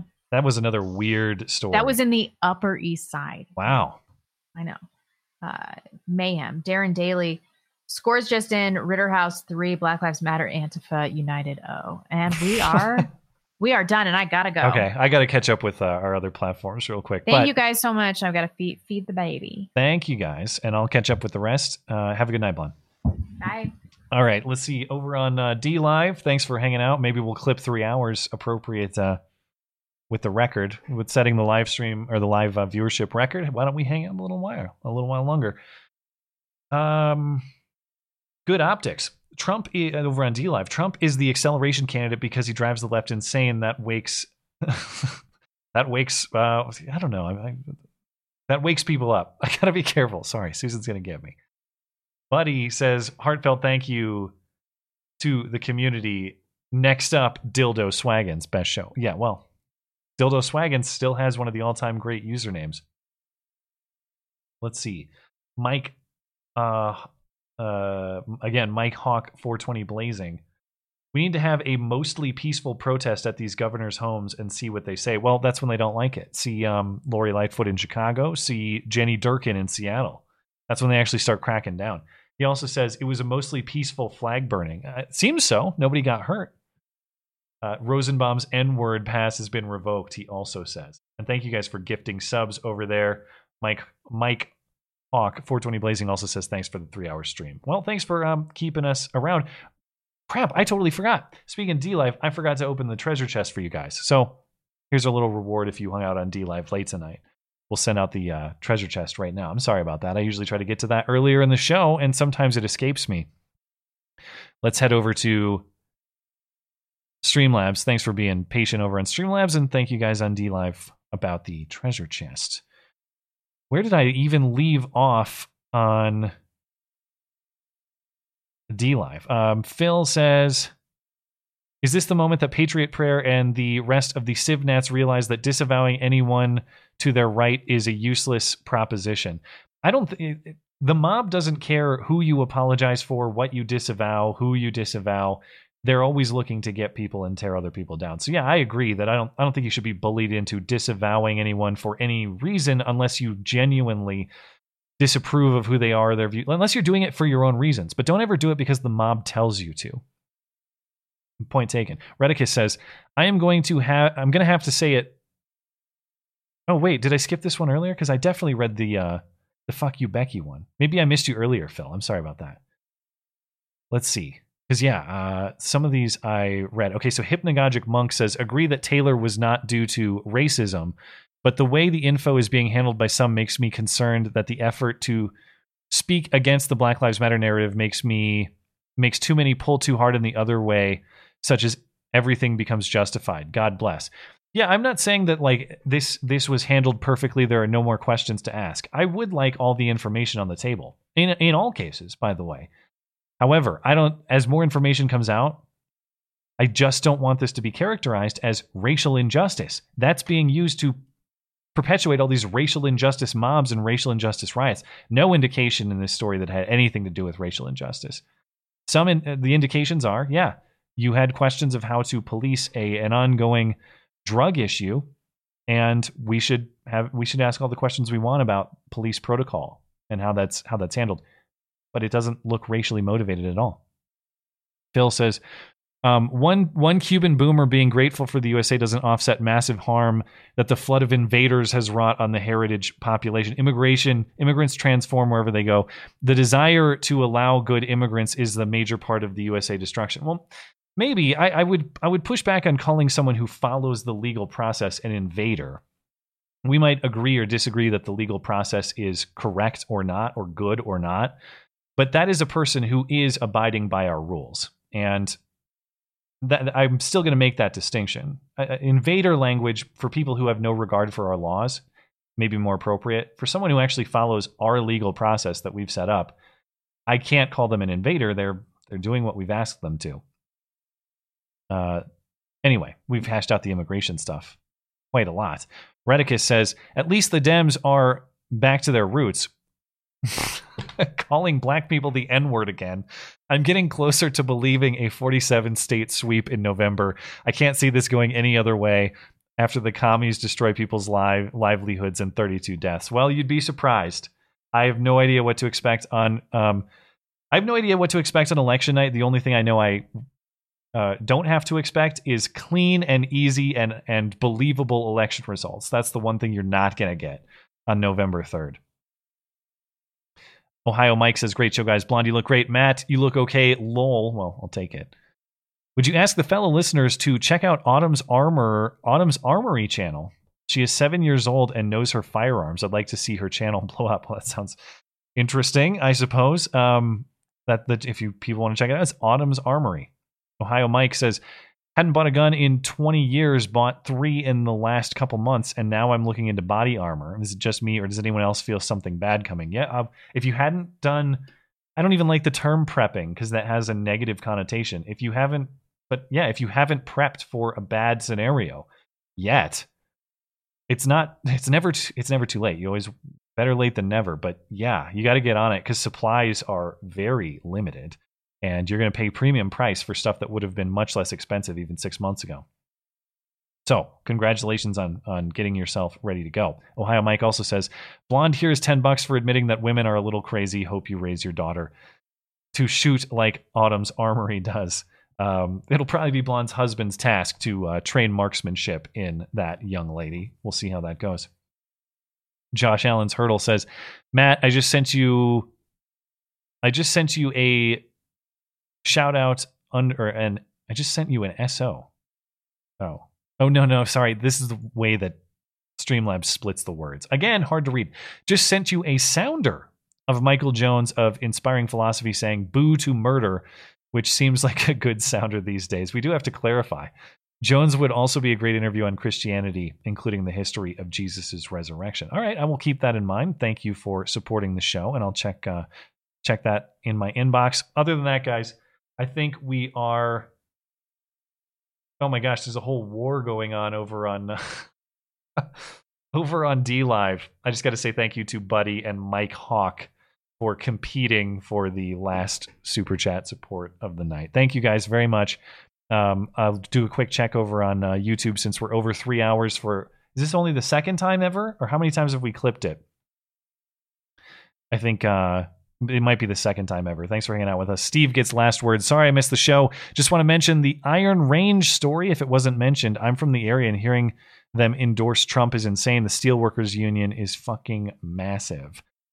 I don't know. I, I don't know anything about it. So I'll have to check out, but thank you for the intel on the story. And we will call that a night, guys. Thank you for hanging out with us for an extended session tonight. Thank you for keeping us up to date on all the facts coming out. Thank you for the horribly distasteful jokes that may or may not uh, get this get this show finally kicked off. It's a week to week basis around here. You never know. Thank you for getting us over the record, our personal record for live viewers. Appreciate you hanging out with us. If you're listening later on YouTube or uh, anywhere else on demand, BitChute, DLive, wherever, thank you as well for supporting the show. And if you want more of the show, if you can't get enough to listen to, check out the audio platforms. They are linked in the description, along with support for Kyle Rittenhouse's legal fund, by the way. But they're linked in the description, also on the website mattchristiansenmedia.com slash podcast. We got extra material up there you might not find on YouTube and the call-in show replays. Other than that, uh, you can send us an email at beautyandthebeta at gmail.com. We'll be back next Sunday in the meantime, if Susan will allow. Because if it's Sunday, sorry, Chuck Todd, it's not Meet the Press. It's Beauty and the Beta. Have a good night.